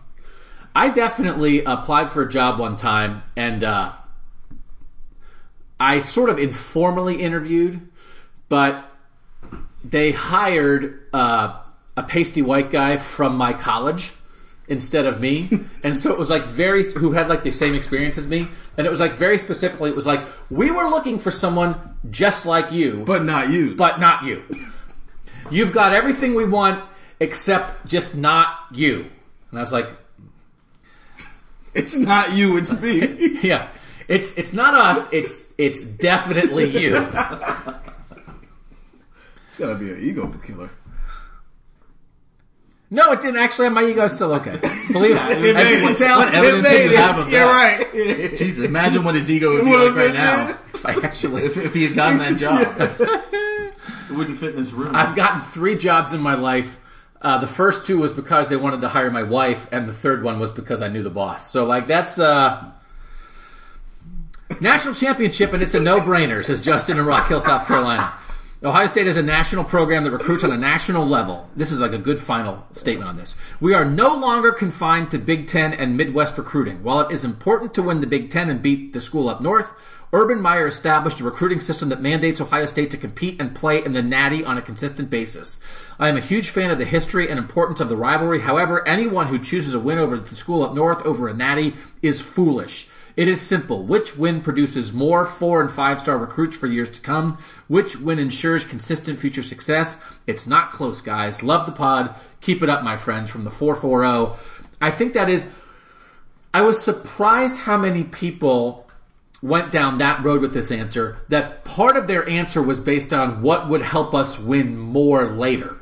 That, like, winning the national championship is more important for getting better recruits later to win more later than beating Michigan is. And like I understand that point, but it's also like sort of like in the moment, it's like, well, you know, you just if you're good, you'll get good recruits. But but I do think, and as part of this, I think as we start to wind this up, there's definitely a couple more things I want to get to. But Ohio State is a national program.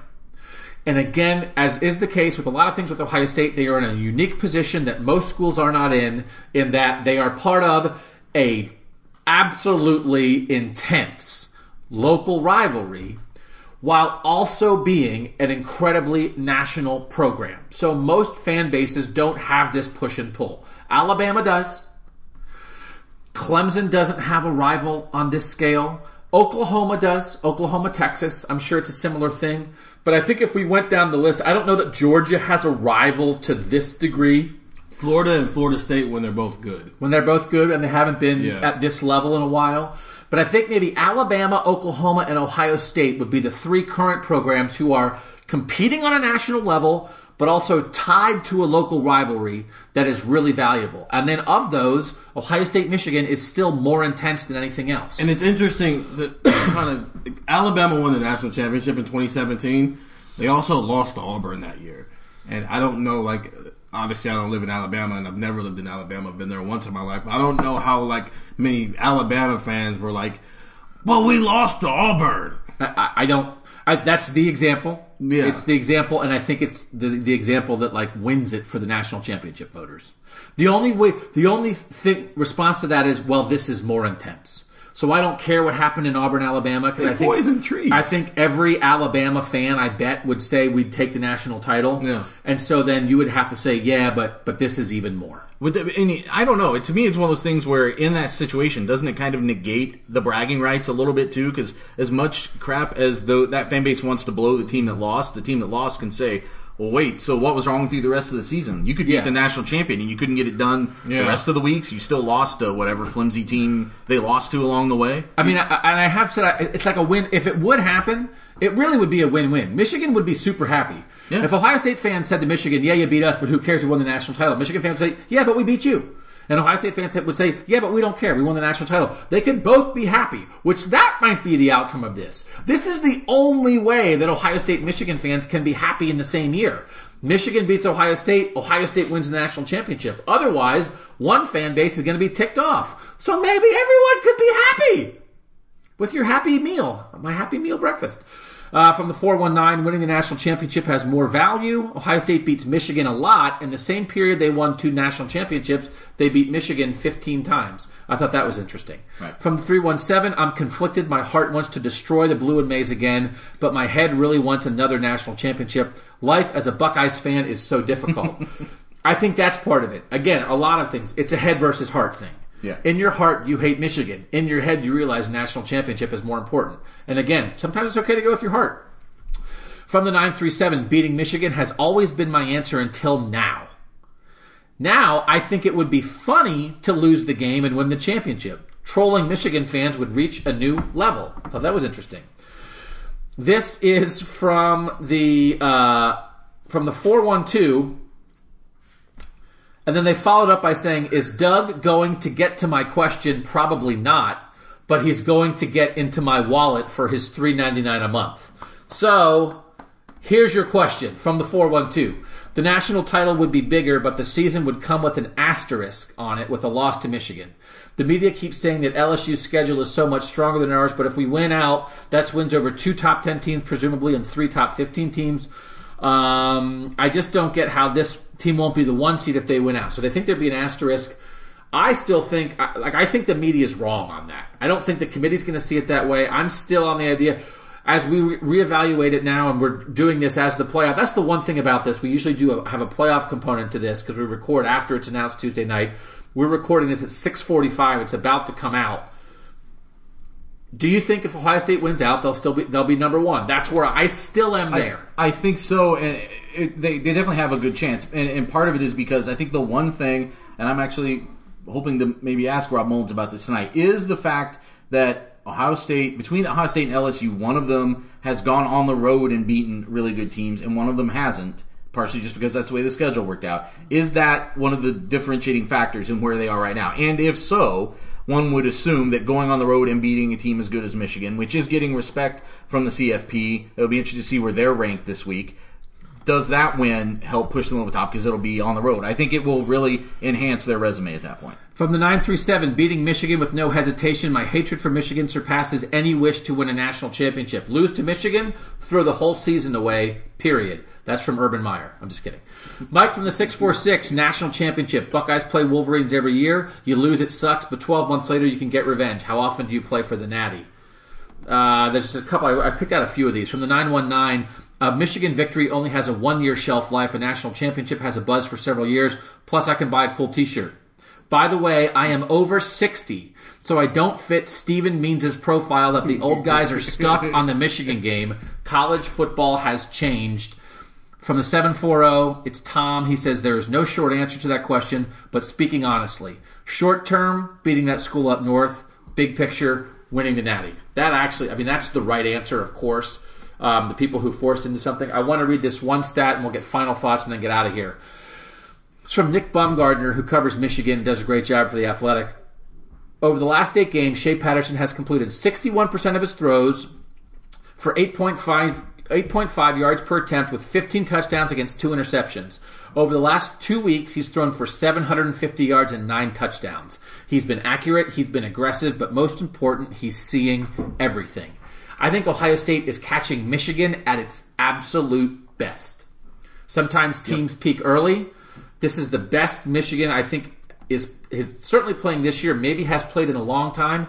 I think there are a lot of intangibles that favor Michigan. I think they will move the ball offensively. I think if Don Brown can throw enough tricks so it's not easy for Ryan Day, I think Justin Fields is going to be tested with some of the coverages that Michigan throws at him. I think Ohio State will have to lean on the run game and will be able to lean on the run game. I asked a trivia question this week about how many Ohio State running backs had ever run for 200 yards against Michigan. You have to be a tech subscriber to get that answer. I think J.K. Dobbins might run for 200 yards against Michigan. I think Ohio State will win.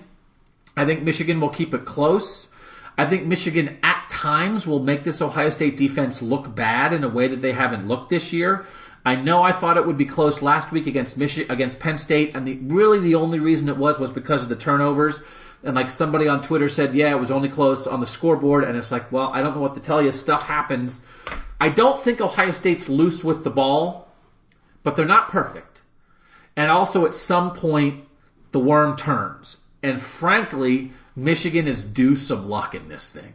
Oh yeah. And so, like, I don't know if you believe in that stuff or not, but I think it is possible that like it could be close enough that like some terrible luck goes against Ohio State. Some ridiculous turnover. Ohio State makes a play on the ball and tips a ball, and Michigan catches a three tipped touchdown. There's an egregious missed call or something that like you can't believe that you and it like that's how Michigan finally wins on some horrible thing that they shouldn't have won but they did. Like they're just do that. Right? The spot equivalent. I'm not saying it was a bad spot in 2016. Michigan fans think it was.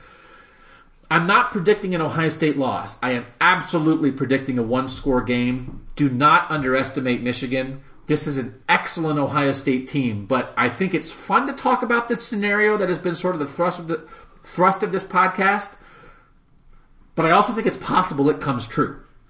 I think Ohio State is simultaneously good enough to win the national championship, and Michigan is good enough to beat Ohio State on this Saturday. I concur with that. I think that's that's a very good read on what could be ahead of us. I agree. Six minutes, two seconds, two seconds. Um, somewhere somewhere in there I forgot to mention it at the time, but we dropped in. You know what? Should I do it now? All right, we'll do it now. This is a good wrap. Usually we drop the interview in the middle. Nah, but I didn't tease it. I think I probably you've already listened to it. Now it's in the middle. Thanks to Teddy Greenstein, who I dropped into the middle of this podcast. I decided now, but you already heard it. Nathan's gonna have playoff stuff. Mid mid-season form. We're talking into a box, man. Your fiance's shutting doors. Why are these people in my house screaming? Um, Stephen Means, Nathan Baird, Doug Lesmerises. Try the texts, read our stories, cleveland.com slash OSU. We will be in Ann Arbor on Saturday. We will be in Indianapolis. No matter what happens Saturday, we will be in Indianapolis next weekend. And by the way, I was going to have us talk about it, but there's too much Ohio State Michigan stuff. Minnesota Wisconsin is also Saturday. The winner goes to Indianapolis. Huge game.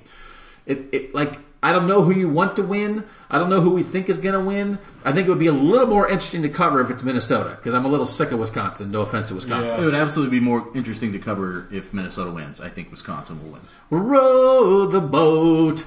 Quick little interjection by me. Yeah, Ohio State is number one. The playoff rankings came out after we finished recording. We're not shocked. Um, it's now one versus 13, Ohio State versus Michigan. And as some people have pointed out, it was 1 versus 12 back in 1969. Ohio State versus Michigan. Also, by the way, you're going to hear some headlines after the Buckeye Talk close here at the end.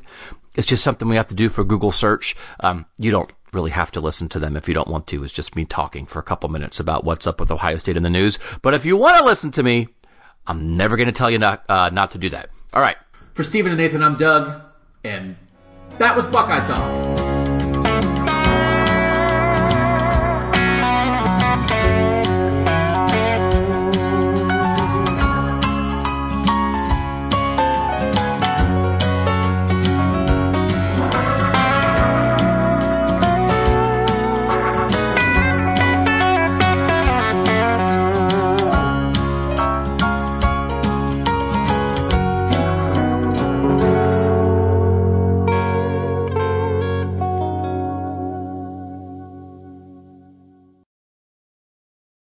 What's going on with Ohio State football? Your headlines on the Buckeyes from Buckeye Talk by Cleveland.com. Catch us every Wednesday wherever you find your favorite podcasts. First off, Ohio State visiting Michigan on Saturday. In another edition, it is game number 116 in the rivalry that many call the greatest rivalry in sports. Ohio State has won 14 out of the last 15 in this series and Michigan has not beaten a good Ohio State team since 2003. Everything is on the line again, although there's a little twist to this. Ohio State has already clinched the Big Ten East Division title and will head to the Big Ten championship game the following weekend no matter what. So actually, Ohio State could lose to Michigan still win the Big Ten and still probably make the college football playoff. But that does not diminish this rivalry. There's a, a, lot of history, a lot of tradition. Michigan could really use a win. So it is number one versus number 13, Ohio State at Michigan on noon in the greatest rivalry in sports. What's happened lately is that the college football playoff rankings have come out and that pushed Ohio State back to number one which made the Buckeyes back on top. They passed LSU this week. Ohio State number one, LSU number two. If both those teams win out, they will continue to jockey for position for the top spot in the college football playoff. This is a reminder of 1969, 50 years ago. Ohio State as number one, as the defending national champion, went to Michigan and they were upset by the Wolverines in Bo Schembechler's first season in what was the beginning of what everyone calls the 10 year war between Ohio State and Michigan. So good news for the Buckeyes that they are back on top of those rankings. That's kind of important for the postseason as the number one team will most likely avoid Clemson in the semifinal, but also harkening back to 50 years ago to one of the great upsets in this rivalry when Michigan took down number one Ohio State. Again, the latest college football playoff rankings that were released on Tuesday night have Ohio State at number one and Michigan at number 13. Quarterback Justin Fields, his health for this game, he was tackled late in the Penn State game last week, went down a little bit awkwardly, but Ohio State coach Ryan Day said immediately after that game last Saturday that he was fine, and, and Day reiterated that on Tuesday at interviews with reporters. We have not talked to Justin Fields since the end of that game. Normally we talk to the quarterback after the game or normally we talk to him during the week. Did not get him on either of the interview occasions this week, but indications from the coaches that he is fine and Ohio State's quarterback who remains a Heisman Trophy candidate will be good to go for the Buckeyes and the Wolverines on Saturday. Speaking of Ryan Day, this coaching matchup, it is Ryan Day's first appearance as a head coach in this series, but for Michigan coach Jim Harbaugh, he is now 0 4 in this Ohio State Michigan rivalry. And it is hard to be defined as a successful coach on either side of the ball in this rivalry if you cannot beat your rival. So many, um, feel that this is Jim Harbaugh's opportunity. Urban Meyer was 7 and 0 in this series for the Ohio State Buckeyes, four of those wins against Jim Harbaugh the former Michigan quarterback who was brought back to uh, revive the Michigan football team. And he has done that in many ways, basically in every way, except beating Ohio State. So this is Jim Harbaugh's possibly his best opportunity yet the Buckeyes are number one, uh, but Urban Meyer is gone. However, Ryan Day, he did not grow up in this rivalry. Uh, unlike Jim Tressel, Luke Fickell, and Urban Meyer, the last three Ohio State coaches who are all from Ohio. Ryan Day is from New Hampshire, but he very quickly has figured out what this rivalry is all about. Uh, so Jim Harbaugh 0 and 4, Ryan Day 0 and 0 in Ohio State, Michigan heading into Saturday. And finally, several award candidates headlining this game for the Ohio State Buckeyes. We are in award season for college football. Uh, Chase Young, J.K. Dobbins, and Justin Fields all remain Heisman Trophy candidates. Those, uh, the Heisman Trophy finalists will be announced after the college football conference championship weekend. But right now, we uh, know that four Ohio State Buckeyes are finalists for individual awards. Jeffrey Okudah, the cornerback for Ohio State, is a finalist for the Jim Thorpe Award for the best defensive back. J.K. Dobbins, the running back, he is a finalist for the Doak Walker Award for the best running back. Justin Fields at quarterback, a finalist for the Davy O'Brien Award as best quarterback. And defensive end Chase Young, a finalist for the Bednarik Award and the Nagurski Award. both awarded to the best overall defender. Chase Young also a finalist for the Maxwell Award, which goes to the best overall college football players. Those awards will be given out later in December, but for now, everybody focusing on Ohio State versus Michigan, Saturday at Michigan Stadium. Follow uh, cleveland.com for more coverage and make sure you listen to Buckeye Talk, our weekly Ohio State podcast, every Wednesday, wherever you find podcasts.